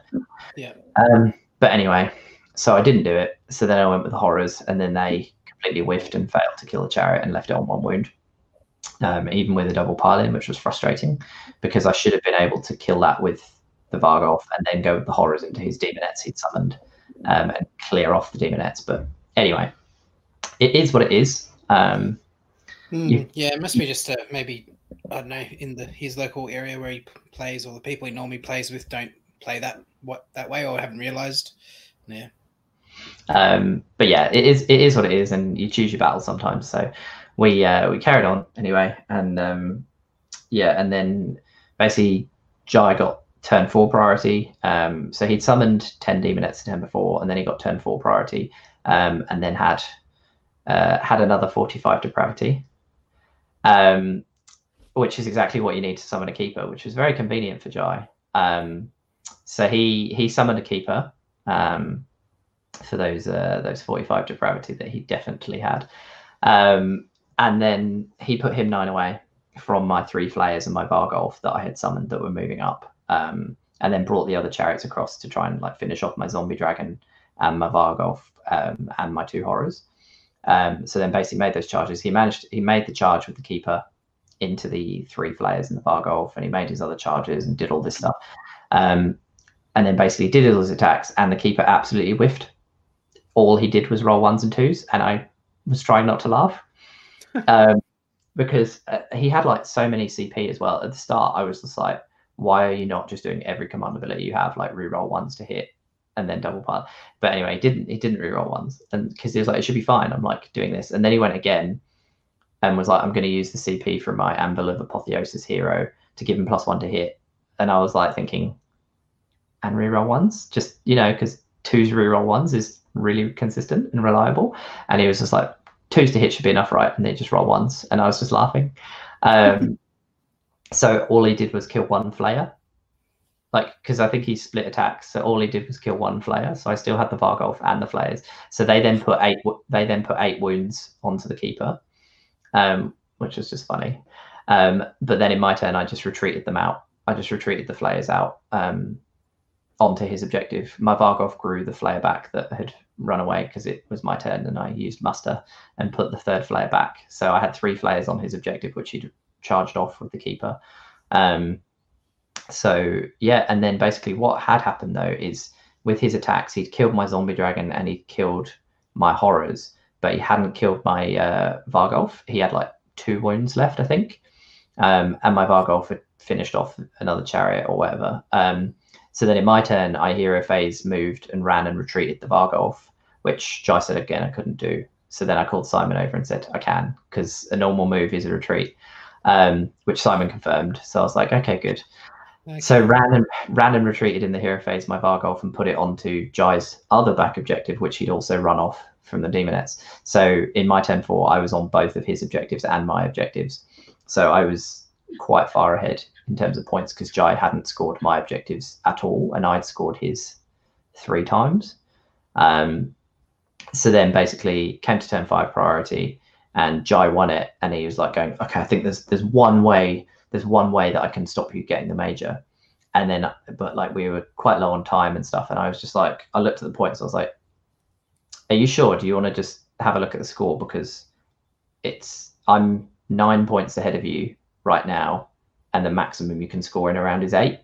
So it's like, so you can't win. Um, and he was like, no, but I can stop you getting the major. And I was like, but you can't win. And he was like, no, but you won't get double me. And I was like, I don't need to get double you. I just need to beat your score by one. And he was like, no, you have to you have to get more than like you have to double me to get a major win. And I was like, no. And I was like, anyway, let's just keep playing because Simon was busy. Simon was Simon was busy. So I was, like, I was like, that's fine. You just you do you.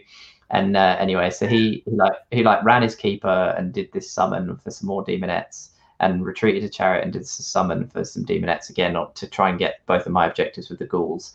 Um, needing to make nine inch charges. He's Godseekers who gets plus one, so he's like needing eight inch charges, blah blah blah blah blah.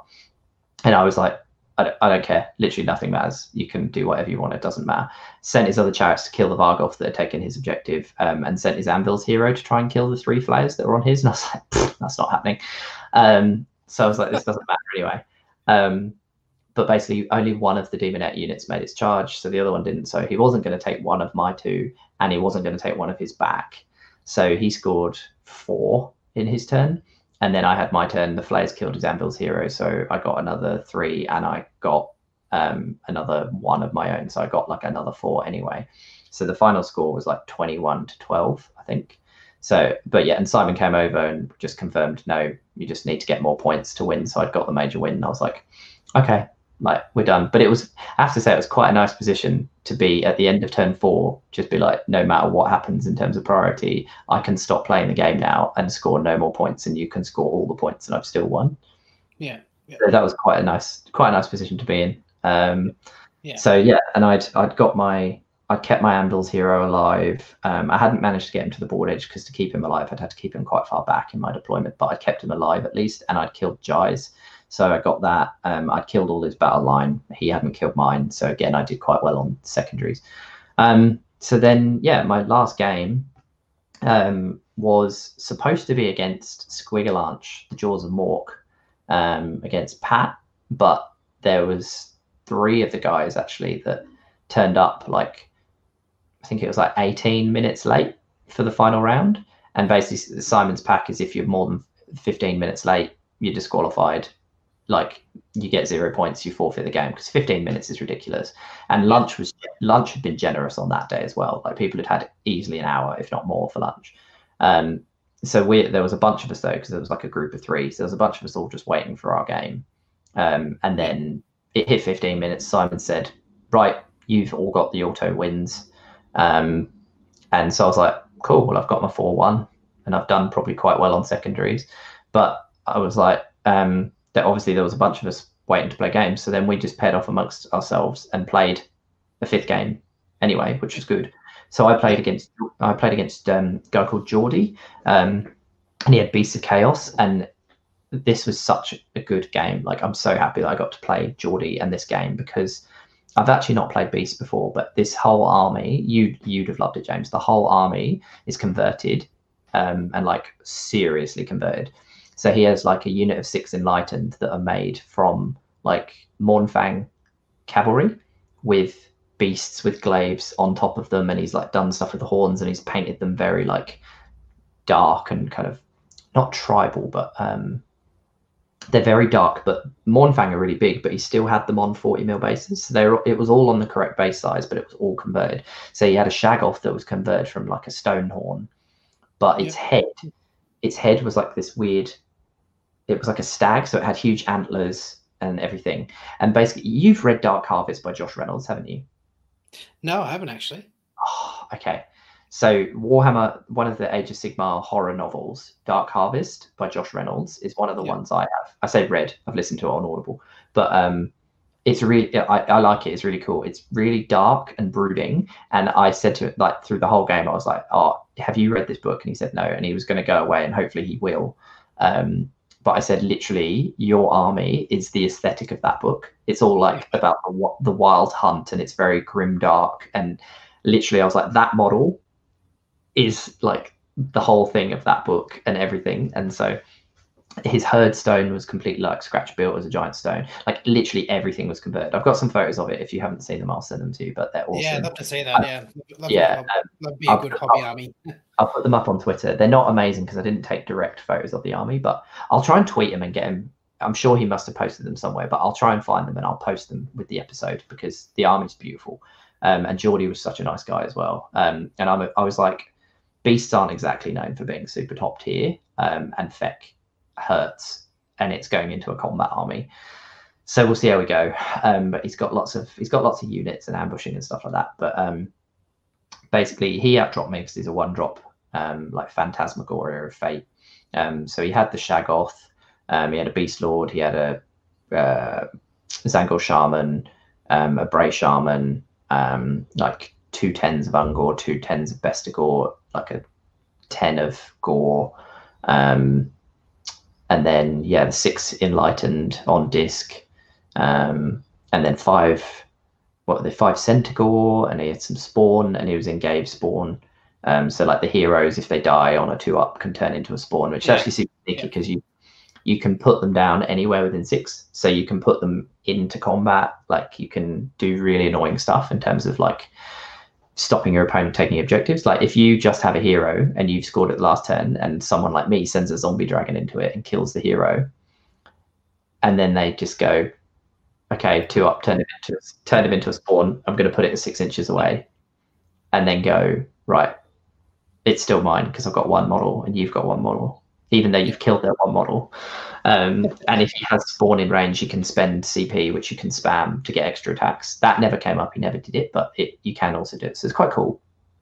Um, and he had the Doom Ball, like the endless spell, the oh, yeah, um, yeah. that does like mortal wounds and makes you strike last as well, which is potentially a threat because my army again is fragile if it gets hit first. Um, but yeah, so basically he I set quite far back because I didn't really need to. Other than my six horrors, I kind of put them. They'd need a like you'd need a big charge. So like I knew he'd be able to do it with the enlightened because they can move 19 and then like make like run and charge or whatever and make decent charges. Um, but I was also like six enlightened probably won't kill six horrors um, unless he rolls really well or whatever. But basically, he put a load of buffs on them, so he had like plus one a hit, like re-rolling and maybe and re-rolling wounds or something like that. But, but he, he he could put a lot of buffs on them actually from the the shaman, uh, from the spell. I think to re-roll to wound and then the plus one to hit comes from the shaman being in range. So actually they were quite reliable and their spears are all damage two and their discs are D three with rend.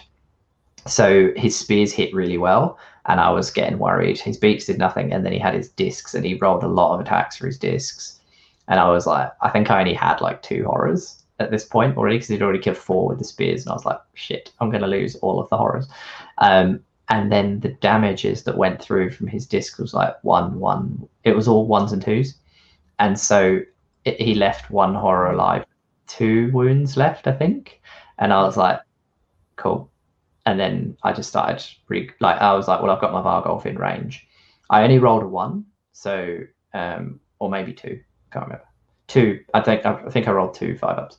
Um, so I brought two horrors back. But anyway, I was like, I'm going to start topping them up. But basically, from that point, I just was like, okay, it's go time, baby.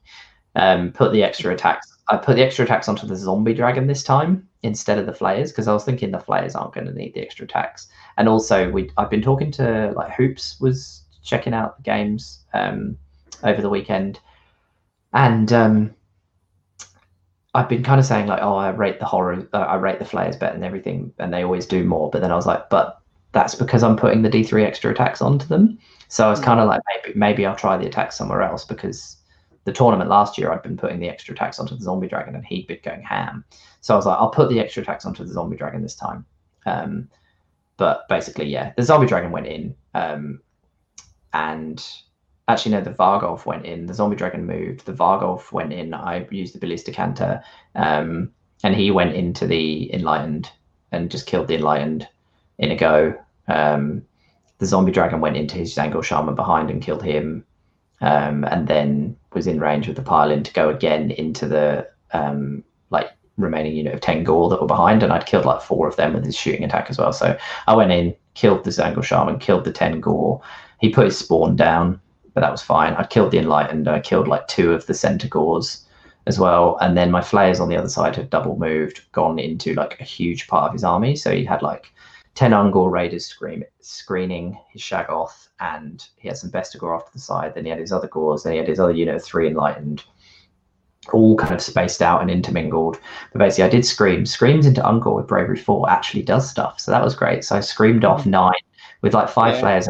I screamed off nine of the Ungor to the left. And then I put the I put the other screams into like a unit of his unit of Bestigor, and I think I did like two mortal wounds to them, and then made my charge, and kind of it wasn't a massive charge, but I w- obviously wound into loads of his units, but then I, I was like, actually, I haven't got a hero here, so I'm not going to be able to pile in twice.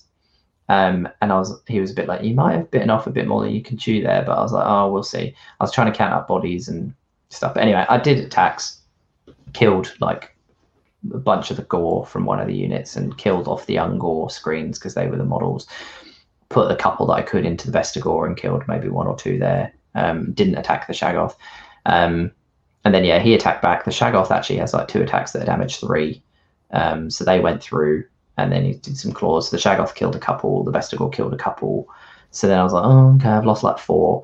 Um, but then, yeah, what he did was he attacked in the wrong order. So with his Bestigor, I then removed casualties to take the one Flayer that was within three of his Enlightened that were going to get all their rerolls to hit and wound because they'd have gone second.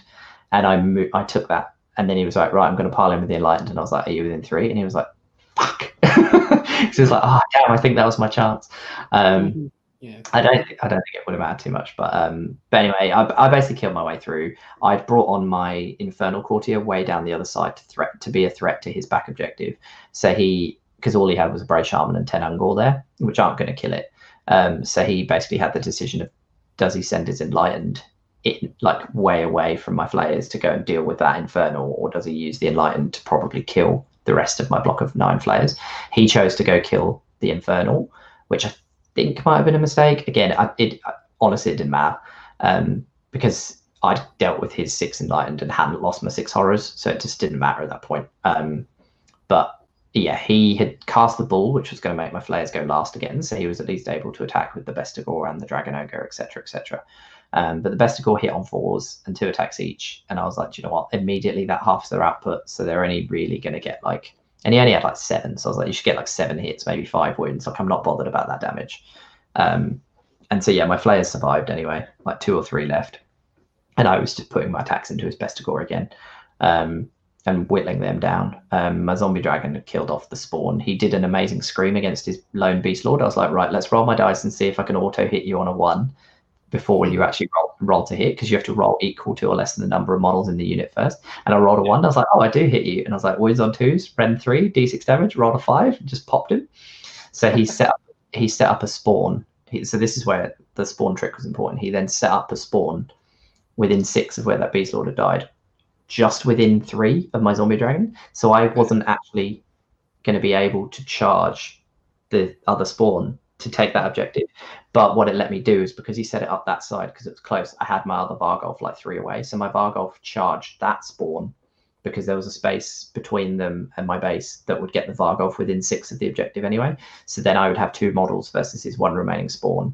So I killed off the other spawn, couldn't charge the other one, but it didn't matter because I now had two models versus his one spawn. So I had taken that objective. Flayers had lived, and the horrors I'd regrown to their full unit size of six and move them across, charge them into his other unit of 10 Bestigor and completely wipe them off the table. Um, and so then basically it was like, I got turn three priority and I was like, the game's done because my zombie dragon was going to move over to his back objective. My flayers were coming back and I had my six horrors to go kill the Shaggoth. And that was basically the army. So yeah, I managed to, even though I didn't actually have to play my fifth game for the tournament result, I played my fifth game and I won it and would have got my secondaries anyway. So I felt like my my four one was just was justified. Yeah. Um, yeah. So yeah, in the end, um, the game five was Corey, as I'd expected, with his Daughters of Khaine versus Carwin with his OBR, and I was like, Corey's going to win that game hands down. Like, just yeah, I was like, surely Corey's going to. And then came over and heard Corey had lost it, and I was like, what happened? And he basically said that the double one into a double one oh, fate yeah, happened right. happened turn one, so I lost the game. But even then, I was thinking can't you just wait till turn two? Like you can still just like send Shadow Queen in. Like I just I thought it'd be easy. Like it, it, you teleport your bow snakes, shoot off the harvester, and maybe there was some miss. Like he was like, oh, I did teleport the snakes and I did shoot in the hero phase. Um, and he was like, but I had to shoot the the Death Riders and the Stalkers because they were the immediate threat to get to me in terms of range, like speed, instead of the Harvester so then it meant that in Carwin's first turn, then because he had Katakros in Mortis Praetorians, he then got his plus one save up. So then it wasn't till Corey's turn two that he actually shot into the Harvester. So it had a three up save by then, and then apparently, and Katakros had stolen his CP, so he didn't have a CP to hero phase shoot, and then he just rolled loads of ones and twos to hit, and didn't kill the Harvester. I think he left it on like four wounds left. And then basically when, when he started then doing damage into the Mortek, he used the Mortek dying to heal the Harvester back up um, instead of replacing the Mortek. And when he charged in, I think with Shadow Queen, he hadn't been able to get within three of the Harvester and he brought Katakros in within three. And he, he, he didn't one shot Katakros, which then means he doesn't want to retreat with Shadow Queen because he needs to be using her every turn to kill Carwin's army but he's tied and stuck down with Katakros, who is going to put three wounds onto her every turn, um, while Carwin could retreat the rest of his army. And so basically, Carwin was able to retreat the rest of his army, and the rest of his army can beat up um, Corey's army. And Shadow Queen couldn't kill Katakros, and Katakros kept putting the wounds through onto her, so she was going to disappear. So um, yeah, the Daughters of Khaine actually ended up coming second, and I came third. Me and Corey were separated by one secondary, so I lost out on second oh, place to Corey. I, I, think that's fair, as he'd beaten me in the tournament, and but it was super close. So Carwin won the tournament with OBR, Mortis Praetorians with Katakros, with two Harvesters and a Crawler. Um, so well done, Carwyn. Really, really good result. Um, and then Corey and myself came second and third with yeah one one TP uh, for secondaries separating us, and then there was a gap of like 10, I think, to fourth and below. So yeah, it was it was quite a good, clear podium in terms of results, even though there were other four, there was another 4-1 result. Their secondaries was a lot lower and stuff. So um yeah, it was really good. It was such a good weekend. Um, really good games. I love the list. I'm full into Hollowmourn Feck. I'm definitely taking them to Saggy T if I can go. Um, I've written so many lists since like my insomnia has definitely struck again, and I've been writing list after list after list. Um, and I've also been writing daughters lists as well, which I had been doing before the event, but I'm definitely doing the daughters as well um, as my next army. Um, so yeah, it was a really good weekend, and I was I was definitely happy to redeem myself after my uh, my worst tournament performance ever at, at Joel um, in uh, in Canberra to then go and get a podium at my next event. So um, so far yeah. I have taken I've taken Feck to two events I've taken Feast Day and then Hollow Hollowmourn, and I have won or podiumed both events. So yeah, yeah. I like Feck. They're pretty good, and especially now, like that result I think means more because Feck, when I won the event, were at the height of their power, and now we're playing into a shooting meta, and um, they're they I yeah, I'm very happy with the result, and I love the list. I think Royal Mordants is absolutely essential um, for Feck in terms of playing well, and I think you can put it into any of them. And I've been experimenting with lists for Royal Mordants, in, even in Gristlegore. Still no dragons, but the Varghulf can get exploding sixes to hit in Gristlegore, so that that's quite nice. Annie can go first, and then Flayers can go, so you can still go with all of it. So I think there's, uh, yeah, I think I'll be doing Royal Mordants lists for a long time to come with my Feck in uh, various iterations. So um, yeah. we'll we'll see which one I settle on for uh, Segi T. But yeah, um, so that yeah, was that was me. That's fantastic, man. Well, well done. Congratulations. Glad I'm glad you're able to um, pull it back after um after end of, end of the of winter. but yeah, no, it's good, man.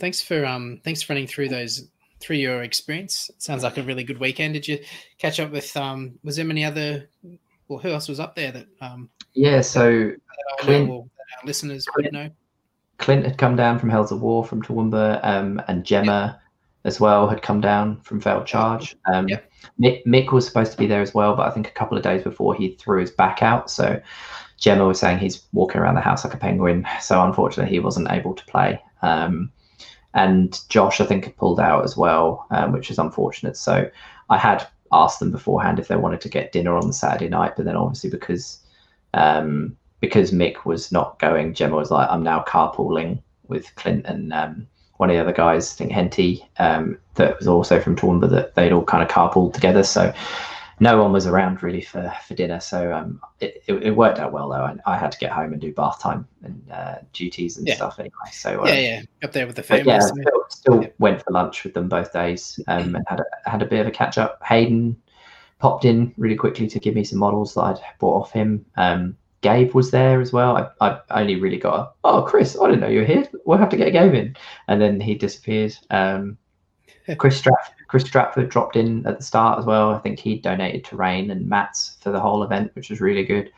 Um, so yeah, um, Hoops, like I say, popped in a lot for the day too. So there's quite a few people around, um, and yeah, had um, had chats with people, and yeah, it was a good weekend. So awesome, man, great. Well, um, yeah. Well, shall we? Uh, shall we wrap it up? Wrap up the year there. Yeah.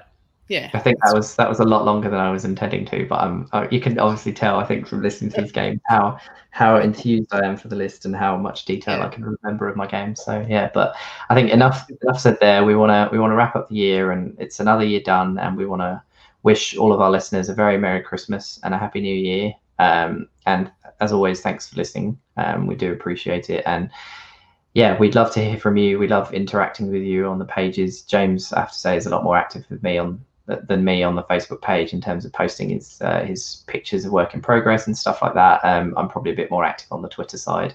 Um, yeah, you take you take you take the Twitter stuff. I'll do the Facebook stuff. yeah, yeah. No, yeah, um, yeah. Everyone, thank you for listening. Again, just uh, want to echo uh, Chris's sentiments. Just have a have a safe holiday season. Um, yeah, especially if you're in Sydney or in the northern beaches of Sydney. um, but yeah, just everyone stay safe, uh, do the right thing, you know, all that sort of stuff. Uh, we're not out of the woods yet with with COVID by the looks of it, but um, getting closer. So yeah, just keep that in mind. hope you get to see your families, um, and we'll we'll see you in the new year. We're looking forward to. We'll carry on um, recording these podcasts for as long as you'll listen. so, yeah. Um, but yeah, please do reach out to us uh, on Facebook. Uh, we've got yeah the Mortally Wounded on Facebook, or we've got our we've also got our, our website um, www.mortallywoundedpodcast.com. Um, you can find me at Duke Cadrick on Instagram. Yeah, and you can find me at Wounded Mortally on Twitter.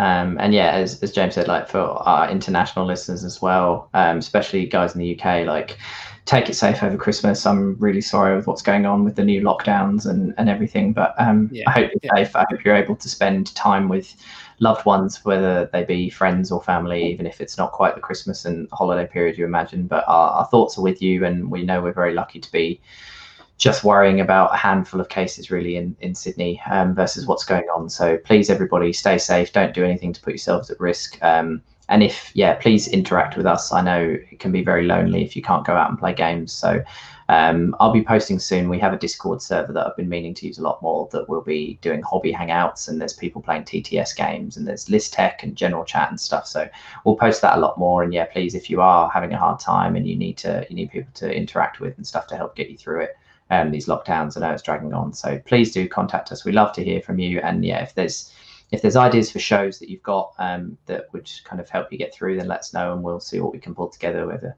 James can maybe do some paint alongs and things like that on the on the Discord and, and stuff like that, and we'll we'll see what we can do. But yeah, um, we do hope you've um, enjoyed listening this year and that we will have you as a listener next year. Um, and again, yeah, thanks thanks for all your support. It, it means a lot, and hopefully we'll be able to put on an event next year um, and see a lot of your faces in person as well. Absolutely. Thanks, guys, and we'll see you next year.